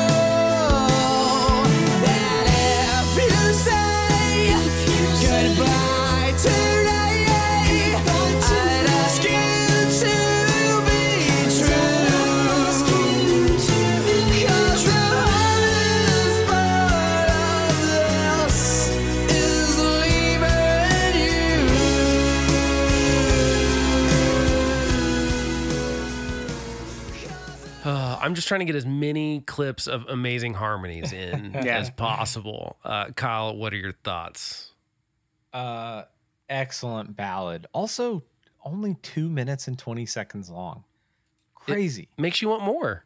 It does make Does. you want more. Um, and so much like there's so much in it that I want to hear again. Uh, I love those background vocals. The second chorus is is is insane. It just sounds it is so awesome. I immediately want to start the song over. Uh, the effect that's on his vocal in the intro is super cool. I'm not sure what that is, but I think it's a phaser of some sort. Okay. Okay. Yeah. Yeah, Yeah. I or like it might too. be two mics that are kind of out of phase. I can't sounds quite very figure out what they're doing with it, but it is cool. And you you said earlier you mentioned the uh you mentioned the line that like stood out to you. And I feel like he has those. And for me, this one, it's it's kind of nasty, but the soggy from the chemo line, Yes. you Ah, just yeah. y- the way he delivers it, it's like you never forget it. Yeah, and it's a perfect. it- It's, a, The it's visual. unfortunately a perfect description of yeah, like going through chemo for people. I think. I mean, uh, you know, it's. I think that's what you feel like, from my understanding. I've not had chemo, thank God, but um, just radiation. Uh, but that was easy compared to chemo. Not the same thing, people. By the way, if someone's had cancer and they have radiation, they will not lose their hair. It's not the same as chemo. Chemo's way worse. so, you know, just for the record. Uh, but yeah, I, I've I've always been drawn to that line too because you're right. It does feel kind of gross, but you're like it's kind of a perfect description of Oh yeah. of that. Um, it sucks um, when someone you know has cancer. It's not no one no one's ever like I feel great when they're on chemo. Um, Yeah. and uh, I like it's a weird ballad to be about cancer, kind of, but I love it. I don't know. Yeah, it's, weird. great. Oh Uh, yeah. Chris, what are your thoughts on it? Fantastic ballad. Piano. Piano. The the the piano. And vocal melody are. I wrote the word sublime, and I immediately hated myself for using that word. Yeah, um, but I just can't dare you. think. I know, but I just can't think of that word. Just kind of sums it up. It, it's perfect. Um, at me and uh, me, Kyle and Blake were texting a little bit today as we were listening to this record, and uh, this was that I was listening to this moment in this song. The um, if you say goodbye today, and I Mm. was like goosebumps on goosebumps because uh, yeah, it, it still hits me just like it did in 2006. with that Perfect call and song. answer and everything in yeah. that part. yeah, Yeah, and and talk about ELO background vocals. I mean, they're like Yes. money Oh, on the money ELO background Yeah. vocals on this one. very ELO, very Beatles. Yeah, Also, uh, I I I meant to say, for you know the subject matter, still a pretty clear narrative, right? This dude's this Yeah. dude's dying. Mhm. yeah, The the line, the hardest part of this is leaving you after hearing that he's soggy from the chemo. Like it Yeah. is so sad and awful, and also just wonderfully beautiful. You know, Yeah. that's a that is a great line. And it's interesting. We normally get the opposite. We normally, generally, we get the song about losing someone else. So it's cool to have Yes. a song that's about like, no, this yeah, is cool from the person perspective. that's technically they're dead, looking back at having died. But um, it's a cool perspective, and I like it. It is unfortunate. I do think this is the one example that um, was not purposeful. there are some pretty striking similarities to the Jet ballad. do you remember Jet? you of know, course. from Oh, I don't remember their. I don't remember their ballad. Look, I I, think it's "Look What You've Done," and it it has almost the same piano, and the vocal line at the beginning of the song is very similar. The rest of it's not really, but it is one of those things where it's like, oh, it's Maybe, uh, unfortunate because I'm sure it was just like What came first? not a jet, Jet, did, like yeah. a couple years before, Oh. and I don't think it was. I probably wasn't intentional like the other stuff. I think it was like a. And and to be fair, when I heard the Jet song, I was like, "This is a Beatles ripoff." So it's Oh, not right. Like, you know, It's not like it's uh, it's all relative, but it did come out just a couple years before it and was a big single. It was the one with the video with like the animated birds and stuff. Like it was like a Oh, that's right. yeah. Um. Anyway, it was it's, that was the one thing I was like, "Ooh, this does sound kind of like that." Um, but this is better than that Yeah. one, I think. Uh, but that would be like, you know, if I had a criticism so far because I've not really had one of this album, it would be that like, oh, this was a little bit like that single. Um, but gosh, I mean, like you know, every song sounds like something else at some point, so it's not. Um, not the end of the world. I don't think they would have lost a copyright battle over it or anything, but did have Yeah, some yeah, yeah. similarities with the piano and it's a ballad and you know some of those kind of similarities. But yeah, I love it. Uh, it it's a it's a good song and and very um again like we had we had the mid mid tempo one a couple songs ago, but this is like the first like straight up kind of ballady like Yeah. slow thing we've heard from them and it gives them a range that I'm so glad they did instead of just doing the same kind of thing that they did with Three Cheers. I love Three Cheers. It's a great album, but like I think if they would have made it again, they just would have disappeared into the ether.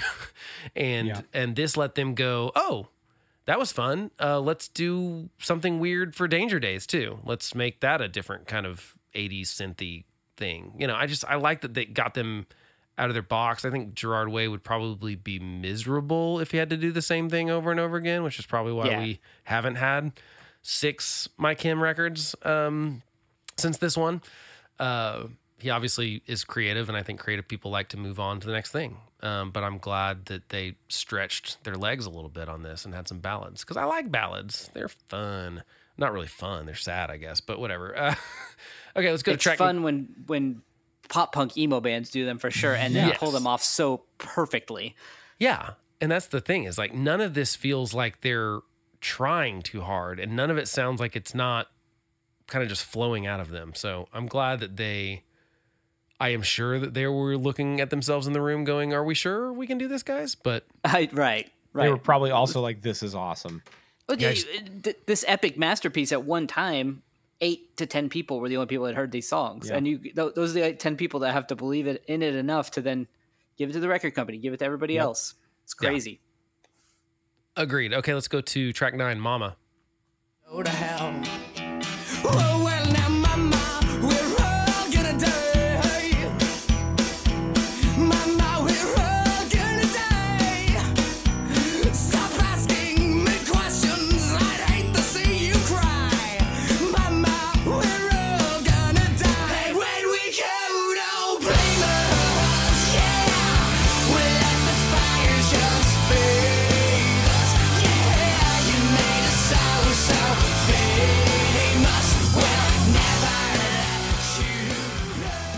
Chris Monier, what are your thoughts on Mama? The Featuring Liza Minnelli, by the way. Right. Featuring Liza Right. Minnelli. Yes, which is just insane. The lyrics of this song are so interesting, and I absolutely love this song. It's uh, a, a fantastic circus of a song, um, and it makes me so happy. Um, the the clip you played, "We'll let the fires just bathe us," is such a cool line. We're building right now. They're building a coffin your size, and yes, uh, uh, uh, if you were into show tunes or theater or anything, uh, Liza Minnelli is a just an absolute star. Probably Legend. Oh yeah, but even in 2006, like kind of a fading, waning legend. A very interesting pick, but absolutely love it. And I just can't. I just wish I could have been in the room. I hope. I would think in 2006, Blake. Do you think they would have been in the same room or at least the same studio? No. this wouldn't have been a. no, Probably you don't not. think? Ah, dang it. I just like to picture them hanging out, high fiving each other, and I th- that would be I wi- I f- surely we would have seen a picture of it if that's Yeah, how it went point, down. point, Don't you think? I mean, like, how can you not? It, Liza Minnelli is such a perfect choice for My Chemical Romance. There's Perfect. not. it couldn't have been. perfect. It couldn't have. Yeah, there you go. It couldn't have been anyone else. Uh, and it's so funny to me that I'm like, really, Liza Minnelli. I mean, that's just so strange to me to like see that credit on the album before I listen to the song. it's like you're looking at the jacket and you're like, "Li- Liza featuring Liza Minnelli. okay, um, but it works. It's cool. I I I. Well, Kyle, let's go to you first, and then I'll I'll, I'll say more of my notes because uh, Well- we'll see if you have the same one. But Okay, so I I do want to say to the Liza Minnelli thing, don't forget that like the world just got to remember what a freaking gem she was in Arrested Development. True, So but that's the, the, you'd say the world, like thirty thousand people knew about that show. Yeah, well, the world was about to. The world we were in, all of us. Yeah, the loved world the world we were in. Lucille And too? I- in- oh man, Love it. Lucille too. Um, so she wasn't completely out of out of. uh No, but sight. she wasn't That's a fair on point. anyone's She- like. Emo radar. She was a Emo dwindling radar. star. You're right. You're right. Um, so here, this is a weird note, and you guys may totally disagree, but you you may be the only ones that know what I'm talking about uh, because it's it's fresh on your memory. The the open um, hats at the end of Cancer that they do. I wish that they would have continued them into this song the way that they do track one and two. And I know that that's weird because this song is freaking just so nuts and cancer is such a nice ballad but i wish it it it works perfectly. Like the tempo is almost perfect. You should go back and listen to it if you don't remember. Um but uh i i love this song. It is crazy. It's uh, real Chris, you said you said uh circus.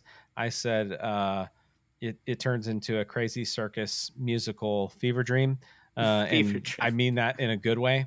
Right. um but I love how it changes, you know, the intro and then it kind of gets a little nightmare before Christmassy. That's a Um, good description. Which I've always in- said they're very Tim Burton-y. Oh yeah, yeah. yeah. They're very Little- Tim Burton. very Danny Elfman. very um, Danny but- Elfman. very Tim But Burton. then, but then we get the chorus and the freaking, and then it gets it somehow gets more insane, and then um, and then the freaking musical bridge is so heavy and tough, like it just is so awesome. Also, we mentioned this on on this podcast, so I'm gonna bring it back. And we I don't think we knew at the time because we weren't fact checking in real time. You we, we mentioned I think Blake you mentioned that this reminded you of the track on Warning. Not reminded me. it is so much like it. yeah, Yeah. And so and and like knowing that Rob produced both records, I didn't know at the time, I don't think. So when we talked no, about I it, didn't. but yeah, no, but knowing that he produced both records makes it, you know, better because he's probably like, hey, I I got the sound you're looking for. But that's what. I want to know is like I already dude, got the template ready to go, guys. I so I mean I so badly want to know what happened because it is that was gonna be my, that's my main note is like again how did Rob not I mean was it had to have been on purpose there's no way Rob didn't who's worked on every Green Day record to this point Well, and nothing sounded like. First of all, Warning is such a weird album, and and that song specifically on that album really is so stands weird. out yeah yeah. and it's got that what is uh, we is it like flamingo what is that like style of guitar I guitar think we I think we settled on uh, Fiddler on the Roof. I think that's That's right. very very fiddler Sunset.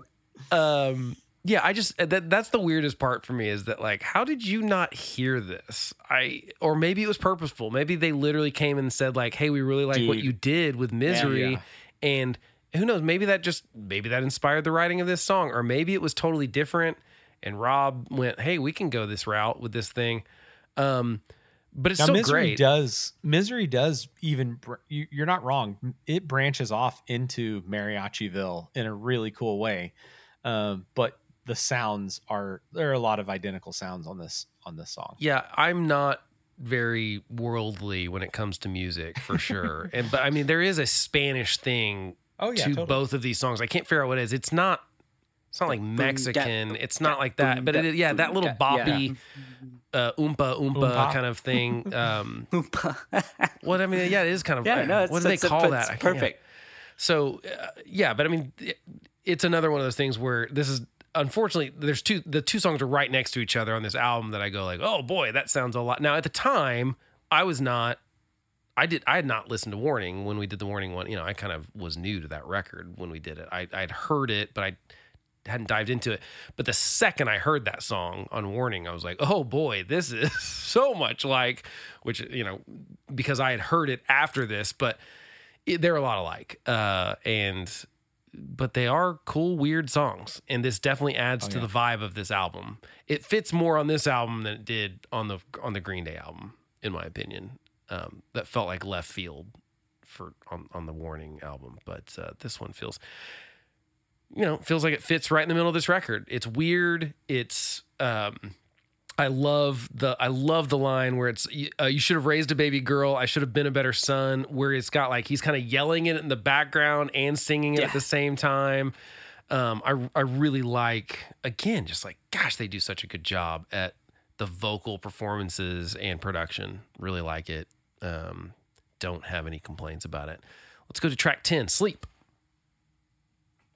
drink for the horror that I'm in, for the good guys and the bad guys, for the monsters that I've been. Three cheers for tyranny,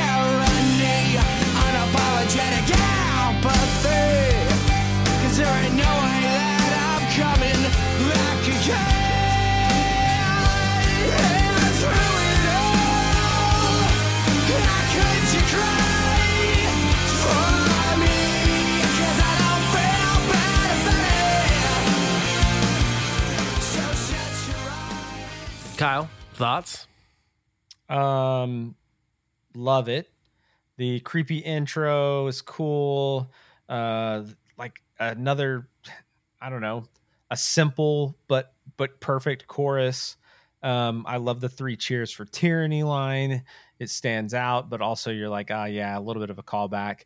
Um, and then the building guitar into the bridge. The tone is super cool.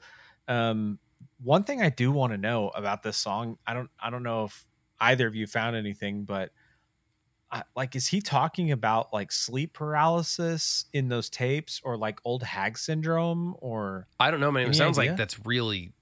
I mean, that sounds like that's real recordings Yes. of him, like Yeah, for totally. real. And there's something so creepy about it, It's but that makes the, it's very spooky. I I'm very.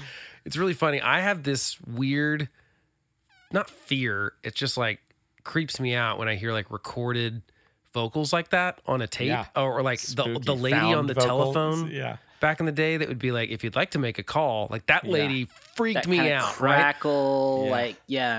and it's funny my daughter has the same like where were we the other day oh is a, a harvey my two-year-old starts banging on the answering machine we still have an answering machine and a cordless phone at the lake house uh, my parents lake house and he like hit the thing that was like you have no new messages and my daughter was like why is that voice so creepy why would they put that and i was like oh it's a hereditary apparently because i don't like that kind of stuff either but there's something that's kind of endearing about it even though it's creepy i can't put my finger on it but i'm with you kyle it is a little bit strange. Hey, by the way, totally confirmed. By the way, uh, Liza Minnelli did do it reco- uh, remotely. There's a quote where uh, I fa- I just found. Uh, let's see. There was a line. Um, that was the only spot on the record that I wanted a guest vocal. I wanted a voice to finally talk back to me, and I wanted someone kind of motherly, but who was also a survivor, had been through a lot, was rooted in theater, and so Liza was in. And then a little later on, uh, he told the New York Times, "I love Liza Minnelli." Um, Black Parade was very theatrical, and we had this song "Mama," and I said it'd be great to have her and Rob. Um, the producer made a couple of calls, and she said she would love to do it, and did it for free. We recorded that remotely. We were in Los Angeles at Capitol, so and she was in New York with a did it different engineer. free? It was really cool. Uh, the first time I got to speak to her was through the mixing board. So they were doing it. So there's this technology. I can't remember what it's called. Uh, I should. There's basically a technology in in studios that they can actually sync up with each other live. So Blink 182's done this a ton actually on their Yeah. records where like Huh. um starting back um on neighborhoods i think was the first one they did uh, like the, or Yeah. i think maybe even in mixing the untitled one they did some of this where they were in three different places but listening to mix back and being able to talk to each other and actually like all control the same pro tool session so you could actually wow. like pull stuff down and and so it's a cool thing because it's like you're in a studio with each other it's not like they just like sent it to her and then they she sent it back it's like you're actually talking to each other but you're one's on the east coast and one's on the west coast and it's all basically just like But he was sort hearing in real time her take. Yes. And and able to say, okay, I like that, more energy, or uh, you know, yeah emphasize this word more. Okay, that's kind of cool. Yeah. Uh, to, for 2006 especially. Dude, Yeah. So here's the question. I think it is so super sweet and cool that Liza Minnelli did this for free, but also, do you think she had any freaking clue who these guys Not were? Not a She's- chance. not. She had No. no, clue Yeah. this thing was gonna go platinum. she had no She's idea like, oh, those sweet boys thank want me to sing on their record. Now I will These say boys. the fact that Rob calls like two people and gets Liza Minnelli on the phone, I'm sure you know, there's like there's no way that it's not like someone her assistant or someone had to tell her like, "Hey, this is a cool band, you should do it."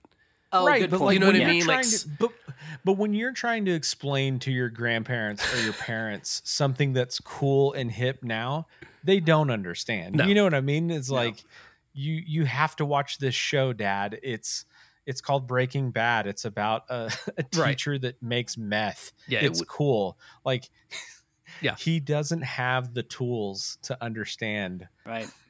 like why that's cool. Yeah, but I think Liza, I think that i'm sure like you know, I would just guess Rob didn't have Liza's phone number, but probably knew someone that So- knew someone and like I guess I'm going to guess an assistant or Also- someone who's also, involved. not- yeah. I, I don't mean any disrespect to a legend. I, I I'm I'm just I'm saying like that. But she I- probably did it free because she just thought nobody's gonna hear this. Yeah.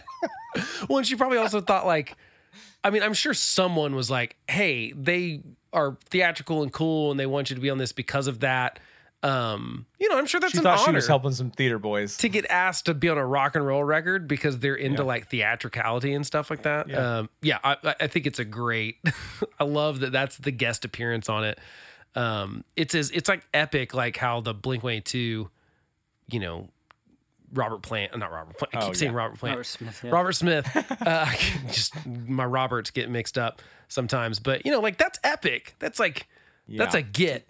You know, um, and this is a get. It's cool. Uh, anyway, back to sleep. Um, thoughts on the song other than the creepy tape night terror stuff, Chris? You?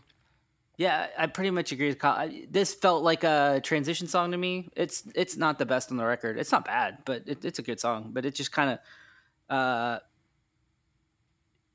it's helping the record evolve to the next big moment. That's the way I I, love. I love this song. I think it's great. I love the verses. Um, I love that little thing going on in the Oh, background. yeah, Don't know exactly what's going on there, but I love the sounds. Um, and I just really like the um, kind of juxtaposition of the like chill voice or chill verse with the acoustic guitars, and then those like really fast, like you know, eighth note kick drum choruses. Sleep. Yeah.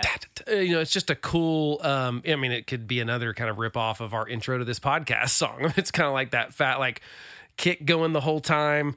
Um, I like it. And it's kind of and it's kind of got some epicness to it that I like. And and there's something about that tape recorder that like really gels the whole thing together for some reason for me, even though it creeps me out uh, a little bit. But uh, but it works well, and, and I like it. So let's go to track eleven.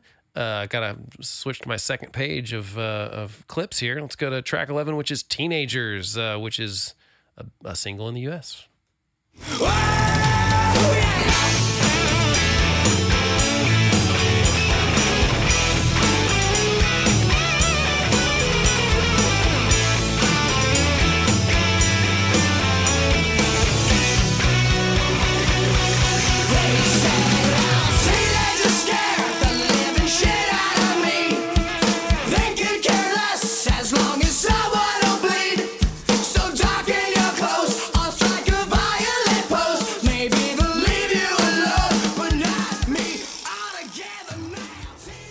Vibra slap all over this thing, man. Vibra slap.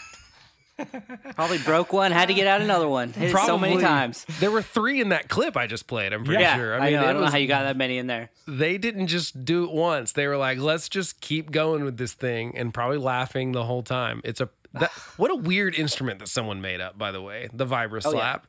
how does it work? No one knows. No one knows. I, I When think you it look at it- be, it, it must be addictive because like the the only time I've ever seen Cake, what a wonderful band, by oh, the way. oh yeah, for the- sure. He hit the vibra slap maybe a thousand times. It while is they played. addictive. It's but you do you do have to dial it back because you can do it way too much.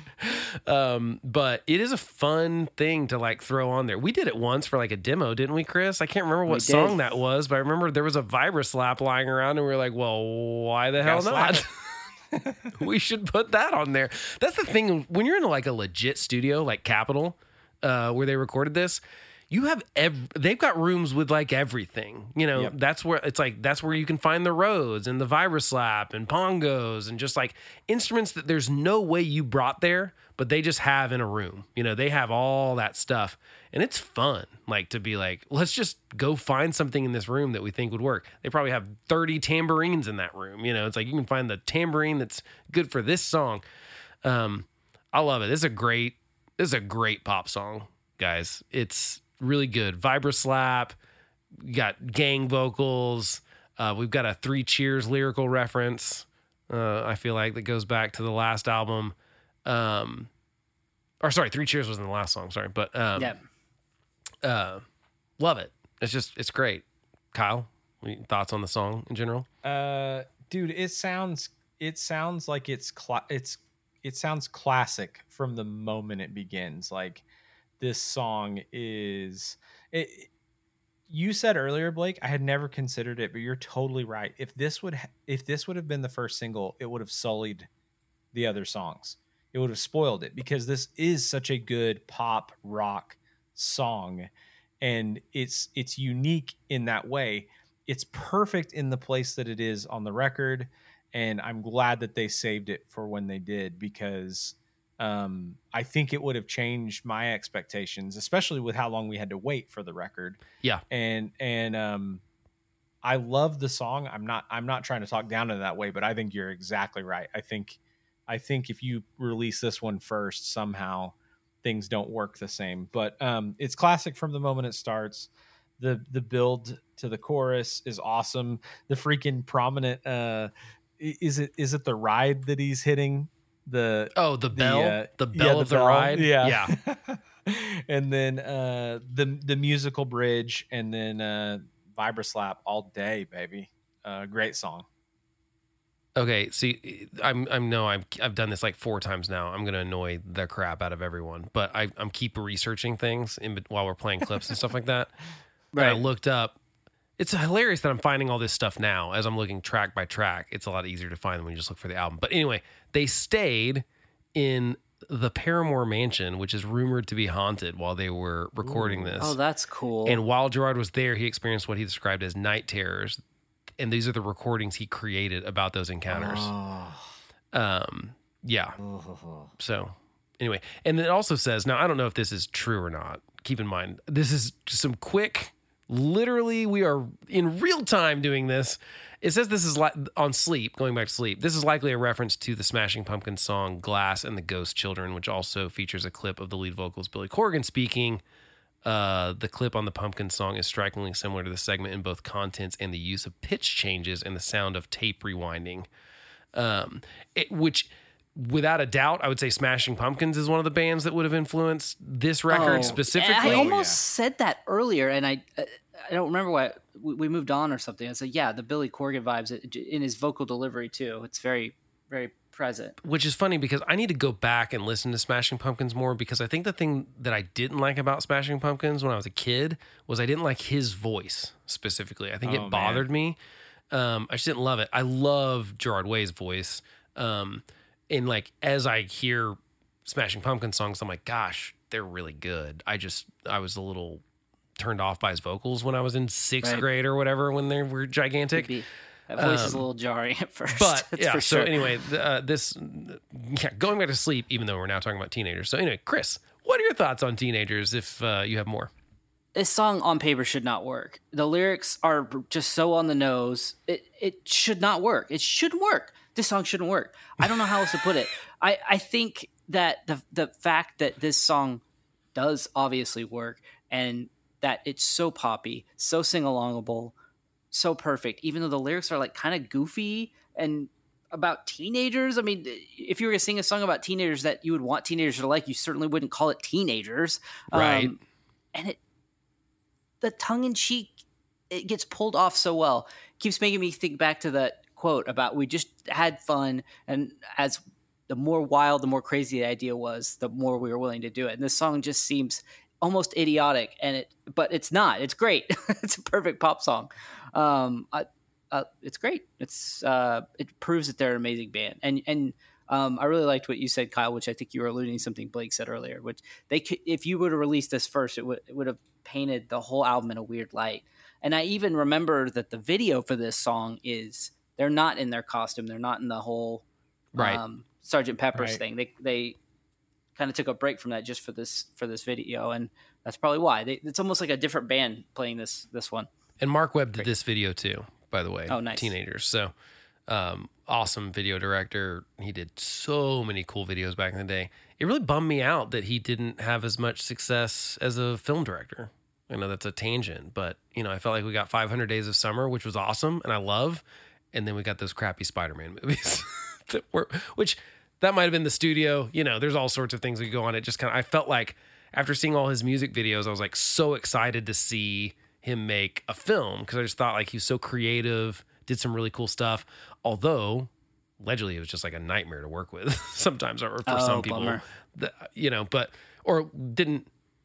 I don't know. You know, I heard that from someone that did a video with them. It was like not a fun experience, but um, but obviously My Chem liked it. They did like six videos with him, so that's just different people's different experience and stuff. But um, yeah. So and allegedly this was written by Gerard when he was on a subway and had a panic attack because there were so many teenagers riding on it as well.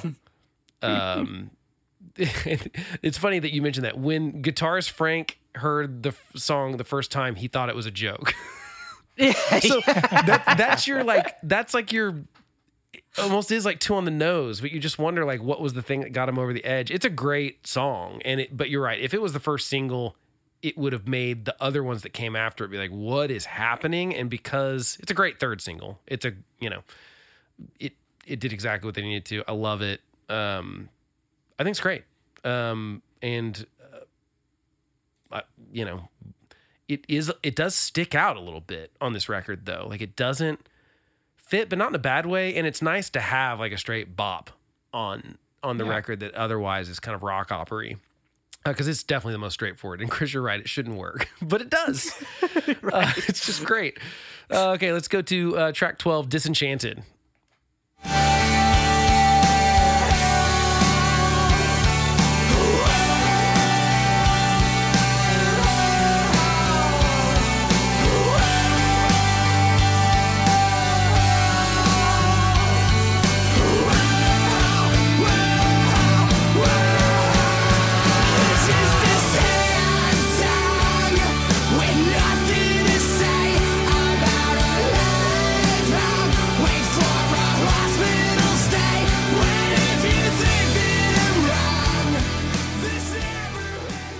chris what are your thoughts on disenchanted uh, so freaking epic. This song is legendarily epic. Um, like an '80s power ballad reminded reminds me of like the the great power ballad bands of the '80s, REO Speedwagon, Journey, and you know to maybe even a lesser extent, um, not you, you know the the '90s ballads of Guns N' Roses. Um, very simple, very easy to play guitar part. Any teenager could pick up a guitar. The teenagers uh, alluded to in the song before, uh, and play it simply, and it ties the whole song together. Gets really big at the end. Nice clip, by the way. Uh, beautiful song. Kyle. Uh, yeah, great clip. Um, freaking, you guys have mentioned it, and I hadn't considered it until you mentioned it. But the ELO, the repeat so wrong night long at the beginning of this, um, instant freaking goosebumps when the chorus comes in for me, and the, uh, the lyrics. You're just a sad song with nothing to say about a lifelong wait for a hospital stay. It is such an amazing lyric. I had the same Oh thing on my it. It's so good. It is that is a wonderful lyric. Like that is a sit back and make you freaking two sentences that make you think about your life, your entire your entire life. That is a that is some great lyricism there. Um great freaking song. And again, you know, uh the the fact that they just uh, hit us with the ballads and the mid-tempo ballads on this on this record like oh by the way we're awesome at this because they are all of them are freaking awesome and it, and it kind of pisses me off but you know what uh, i'm glad i'm glad we get to enjoy them Uh, this one is definitely on my gives me chills Spotify playlist because I'm yeah. with you, Kyle. It is like I love the intro. It's you. It's just that guitar part going throughout the whole song. You're right, Chris. It's like on an on, on an album full of riffs that most people can't play. It is Yeah. simple. Um, uh, it's just it's perfect. Like they they know when to dial it back. Um, um, and I love. I mean, you guys have said most of my notes so far. It's like that lyric of "You're just a sad song, nothing to say" about a lifelong wait for a hospital stay. Uh, and I love the first two. Um, the spent my high school career spit on and shoved to a degree so I could watch all my heroes sell a car on TV. Uh, that line always stuck out to me, just like how you see, you know, Jason White with an air conditioning company. uh, you know, th- that kind of thing where you're like, gosh, wow. Uh, and it just, it feels like that. It like those are, he always has little lyrics that stick out to me as like so, um, profound. And, and I feel like this, this song, I know that I'm feeling what the music is telling me to feel too. Like these lyrics might not work as well on some other song or whatever, but the combination of like the strings and like the epicness of it and the building and his vocals and the lyrics, I just I love this song. I think it is really really really good. Um and um sonically it's just it's great. Like I want to put headphones on. I'm going to listen to this like on repeat tomorrow again because it's just it's really good. Love it. I would. I was going to ask you on on the. I had a note on the bridge. Is there, or after right after the bridge, is there theremin under the guitar part? I'd have to put headphones on and listen to that Okay. again Check- to know for when, sure. When you're listening tomorrow, Under check the it out. I feel, kind of. yeah, Um, it's it's it sounds like it might be a theremin. I'm not totally sure. Um, I will listen more closely and won't put it on this podcast because it'll already be out. Uh, so, uh, okay, let's go to track 13, which is, you know, the last track. We've got a hidden track after this, but I don't know if we count that. So, famous last words. I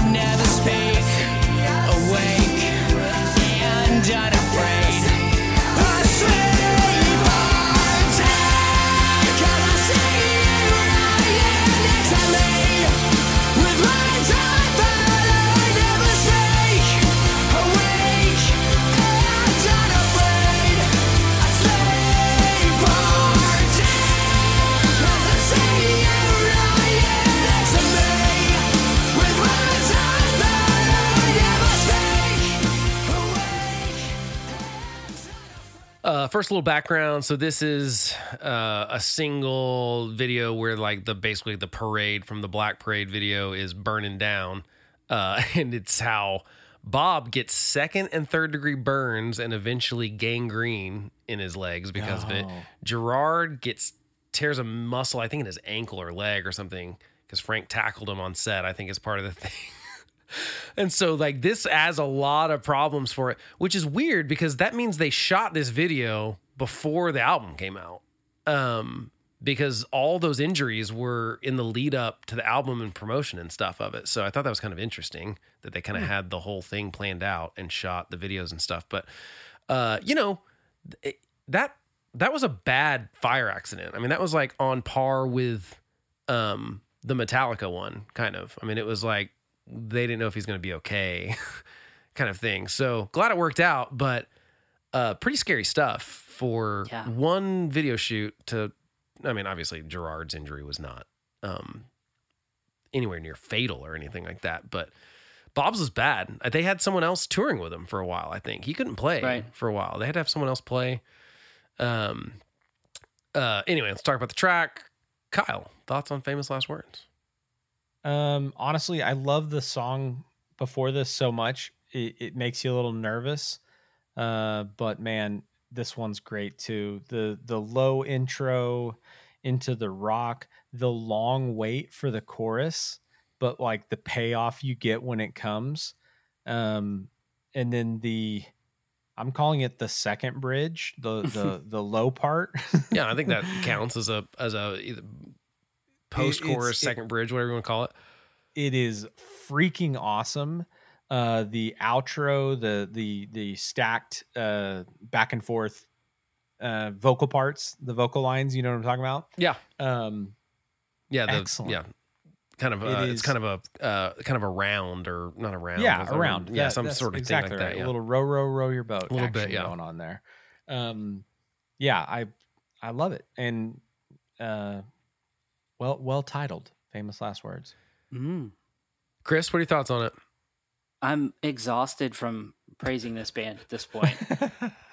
I know Um, it really does I- feel like it's sometimes like. I do you yeah have anything negative to say? I know. Like if I was if I was tuning into this podcast myself, I'd be like, oh, so these guys just listen to their favorite albums and then just talk, talk about how great they are. And yeah, if I heard this episode, not always the case. If this is your first time listening, because this is a big album, so we may have some first timers, but it it's a nice way to cap the end of the record. This is the technical last song, right? Even though we've got I'm a gonna count sneak- it. I yeah. Okay, we got a sneak track coming up, but um, uh, yeah, uh, I, I'm with uh, Kyle though. The Disenchanted, such a magical song. It's hard to imagine beating that. Um, but this is still a tremendous effort for a, a great song, and it it is a nice bookend to the album. Um, and I enjoy it very much. It rocks.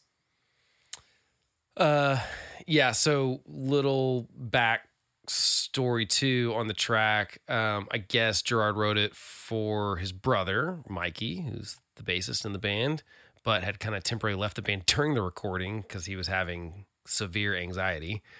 Um, but uh, then came back and kept working and stuff like that. So it's good. Um, he did say, Gerard said on Twitter, so confirmed, uh, Confirmed. that this was his favorite say, uh, favorite song. He originally said it was "Sleep," but he changed it and said this was his favorite song on the record. On the record. Ooh. Um, so I mean, he can't be wrong. He wrote them all, right? Uh, That's right. right. It's a great last track, and I consider it the last track because it's the real proper track. The next Right. one is a hidden track with the true like kind of two minutes of silence before it. Uh, I am very glad that on Spotify they actually leave the silence there. Um, I They hate, do. Uh, yeah. Apple Music as well. Yeah. I hate when they snip it out and like we don't have that rest between what this happens in the last. But I kind of, you know, I, I don't. I'm so I don't like that it has its own line. Yeah, You know what I mean?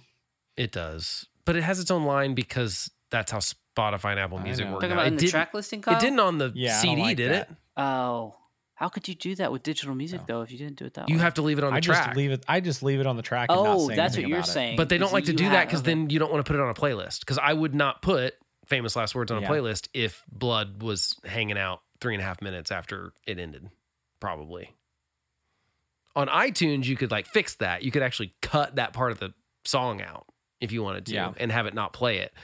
Um, but that's old school. Um, oh yeah, I'll put the I'll put the picture too that I got from uh from the like you know the music video where they like they're literally burning all their crap around. Uh they uh the frank put it on instagram years after with it's like his guitar that's just like totally burnt up from that uh video. Um shoot. So um yeah i think it's i think it's a good it's a really great last track it makes me want to start the album over again and that's why Mhm. you know you know, if I'm going to complain about something, well, we might as well, since all we've done is talk good stuff on this record. I I don't love the hidden track there because it just it kind of is like totally out of left field and it feels weird. In fact, let's just should we just play it real quick? Here's here's the Yeah. here's the track.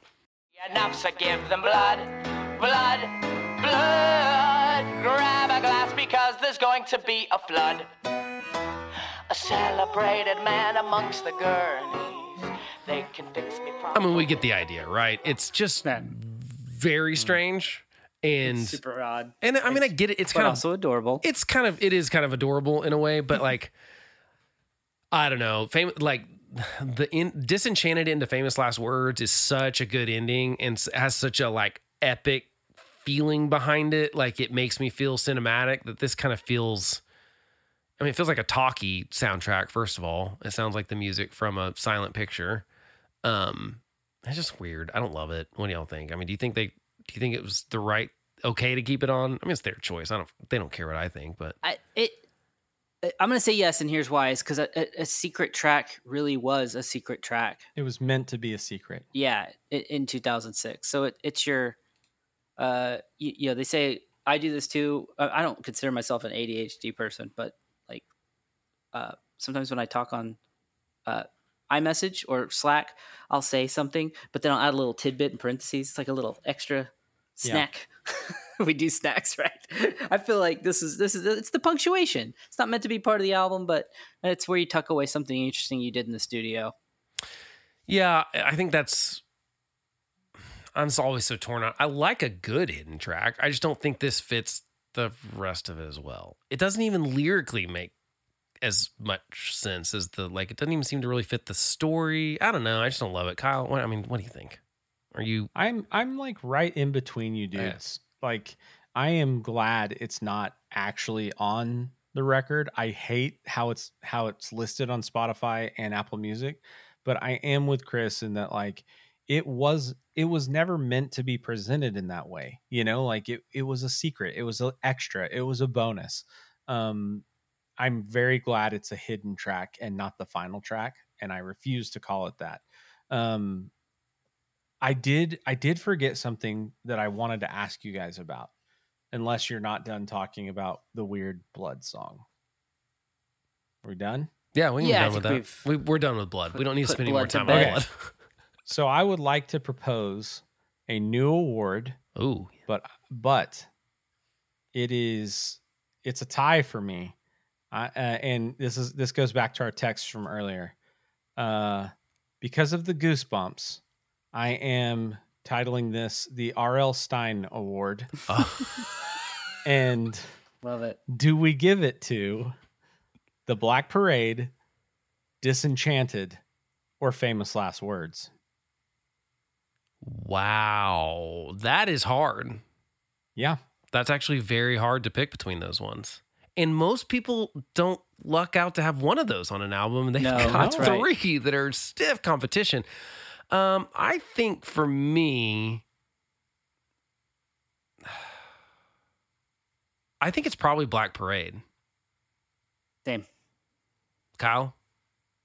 because because you two agree, I'm gonna go with it because it just Okay. depends on which one I'm listening to. Yeah, I mean that's the truth Right. is that they all give them to me. I mean, I, Man, That's weird that I picked. I guess that's It- a little weird that I picked that, and I said that Disenchanted is on my Goosebumps playlist, but Of course. but, it's because it's because Disenchanted gives me more of that chill vibe when I think of Yeah. Goosebumps, but Black Parade gives me like this excited Goosebumps kind of thing. Does that make sense? Yep, totally. And I and I Yep. think I Hope. I think in this case I like the excited Yes. Goosebumps. Um, okay. so so we might need the R.L. Stine version that's more of the creepy goosebumps, and then we need like a more excited. I don't know. We but I like that award. I like that's a good one. Um, Yeah. yeah, and there this well, one there's definitely not has a many lot. albums Of them. that give you. Yeah, I was gonna say there's not too many albums that give you goosebumps all the way through. So that that that alone says something about it. Yeah, this that would that's a good one. Um, Good award, let's, Kyle. let's just Well flip them since we already started with one award. Let's just flip it and not go to lasting impressions. Let's just go to awards first, and then we'll go to lasting impressions. We can do what whatever the flip we want. Pardon my language. yeah, geez, Kyle, tone it down. There might be kids listening. So, Desert Island songs. Can you possibly pick two or three of your favorites off this, Kyle? So I never think about this until you ask, but I knew that this would be difficult. So I thought about it all day long. My desert island songs will be Welcome to the Black Parade, Cancer, and Disenchanted. Chris, what are yours? I agree on two. Two of mine are on Kyle's list. I've got Disenchanted and Cancer. Wait, did you say Cancer? Uh huh. Yeah. Yes, but my third is I Don't Love You. Mm, what? w- you, you went very ballady. I I just I, the ballads for me were such they're they're so good, Yeah. and like one of the things Blake alluded to when listening to this record for the first time, the fact they pulled them off so well, even though they were pop punk emo band, it still hits me hard to this day. Like how perfect they pulled it off. So I just gotta gotta go all ballads. Yeah, I mean, I, I had to narrow it down from seven. I really like. yeah, no, it's not an easy choice by any means. Yes. legitimately Yeah. i had seven kind of marked with my flame emoji to indicate that The fire. this is you know there's just a lot going on here that i want to do but i think i'm i've got two matching up with i think i'm gonna do do dead because it's just such a good song can't not do dead um i don't love you and disenchanted because i'm also a sucker for ballady or mid-tempo and that kind of epic thing it's so hard to leave Black Parade off of this though, because it is kind of a defining song of this generation of music, but The genre of the genre. But man, it's like as good as that song is, I think those three that I just picked might are are better than that song, even though that song's amazing. Like it's just like I said, I literally had to narrow it to get to three. I had to leave four off, and and really this whole album's just great. So. Uh, how about Nobody's Perfect? Is is there a worse song on this album for either one of you, Chris? How how dare you, How dare you? sir? Not counting blood. Let's just pretend blood's not in the mix because I would leave off blood, but I don't think it counts. What is the rule on this award? Do we have to pick one? No, no, no. You don't have to. You can literally say no. I wouldn't kick anything off. Uh, okay, cool. Then yes, that's right. Uh, Right. Would you kick something off? Is kind of the way to think about it. Kind of. The answer? Yeah. It's like No. I I would not. I mean, other than the hidden track, I might, but like I don't know if that really counts. So We don't. Right. I don't think we can. Kyle, do you have one? No way. This is a perfect record. Yep. Yeah, I, I, I really do think that it's fantastic. Um, grower, not a shower. This one I think could be interesting. Kyle, do you have one that maybe you didn't love at first, but now you're you're into more, or maybe they just took you Um, two weeks? I mean, it doesn't have to be twenty years. definitely there was there was some adjustment for me on the Black Parade. I freaking love it. It made my desert island, but like what when I first heard it, I wasn't and it wasn't just hearing it, it was seeing it, it mixed with the hype, the new visual, Gerard's hair, like everything new about them and and then even them changing their sound a little bit. So like it was a little bit jarring at first. Yeah. And, and but like it didn't take me long and I came around to it. But I absolutely remember there being a little bit of an adjustment. Chris, So- what about you? Do you do you have one? It's the same one. Same one? for the same reasons. Yes, yes. Because you hear it the first time, you're like, "Wait, you guys, wait a minute. Are you sure this is it? This is what you're doing? And uh, are you gonna pull it off? I need to hear."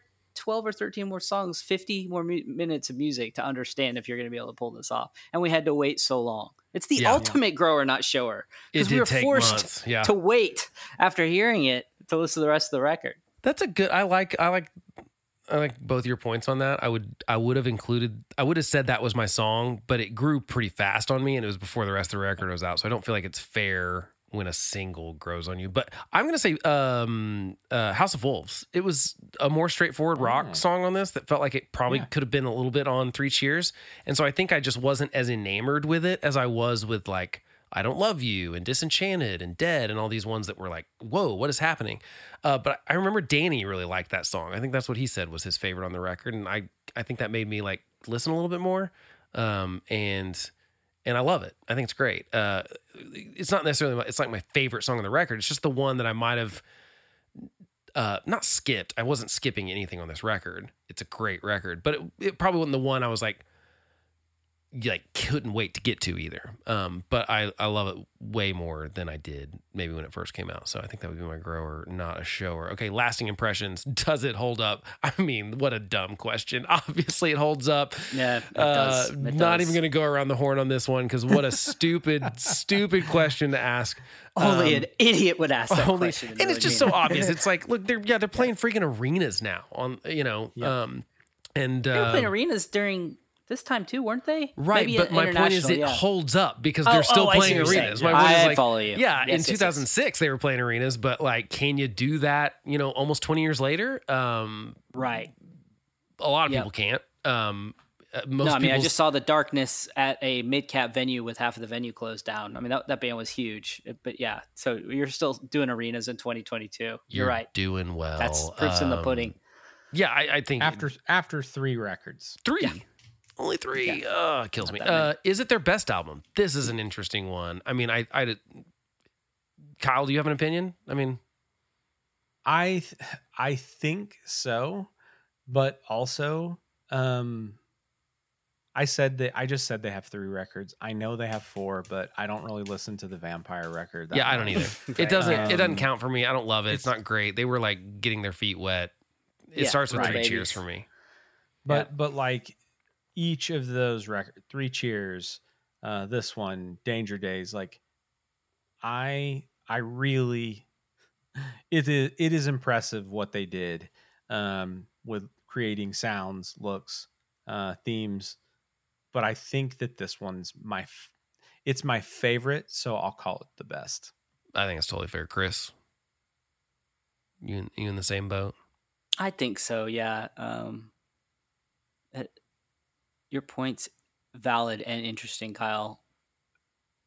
And each record's so different, unique. If we're if we're calling it just the three, Yeah. but it's really hard to beat this record. This is probably one of the, I mean, in my opinion, one of the 300 best records of all time. I also agree uh, with uh, Rolling Stone. It was We five shared hundred. that It was in the top five hundred. Ro- top 500. Stone Right, but you said it was under. You said it was like in the 300. I 300. think it was in the somewhere three middle, hundred. Yeah, so it'd Yeah. be on the top four just for sure. above the half. Yeah. Yeah, I think I think it's their best album, but I do think um Three Cheers and Danger Days are really good. I think Danger Days is very underrated. I'm actually excited Oh, to eventually do that on the on this podcast cuz I really like that record. I think it should have been um I think it should have been bigger. I think uh, Absolutely. It had some monster singles. I mean, they even sang one of the songs on Glee. They like, did, It was a big yes. album. Um, yeah, it was a big album, but I just feel like it was not as appreciated. Maybe, Yeah. like I don't know. Um, It's a weird moment in time. I feel like there were a lot of people singing that on Glee that didn't know it was My Chem. Does that make sense?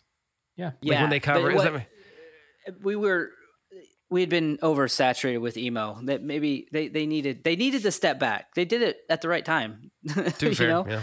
Uh, yeah, Yeah. I think it's their best. So I, I think it's I think it's got to be, um, it edges the other two out, other three out. I know, like like they, someone's going to be mad at us for not doing their first record, but it's just not as good as it's just not. Like they were learning how to be a band. I mean, like it's okay, it's fine, but Three Cheers is their breakout. This is their just like holy crap, hitting it out of the park kind of thing. And Danger Days is great too, but I think this has to be it. And then is it their most important album? Almost as stupid of a question as does it hold up because well maybe it's not a stupid question. I mean I just think that it was such Three a defining were- thing of this genre. Three genre. Cheers was big, but like this is bigger, man. oh yeah I feel like Three Cheers, if you like,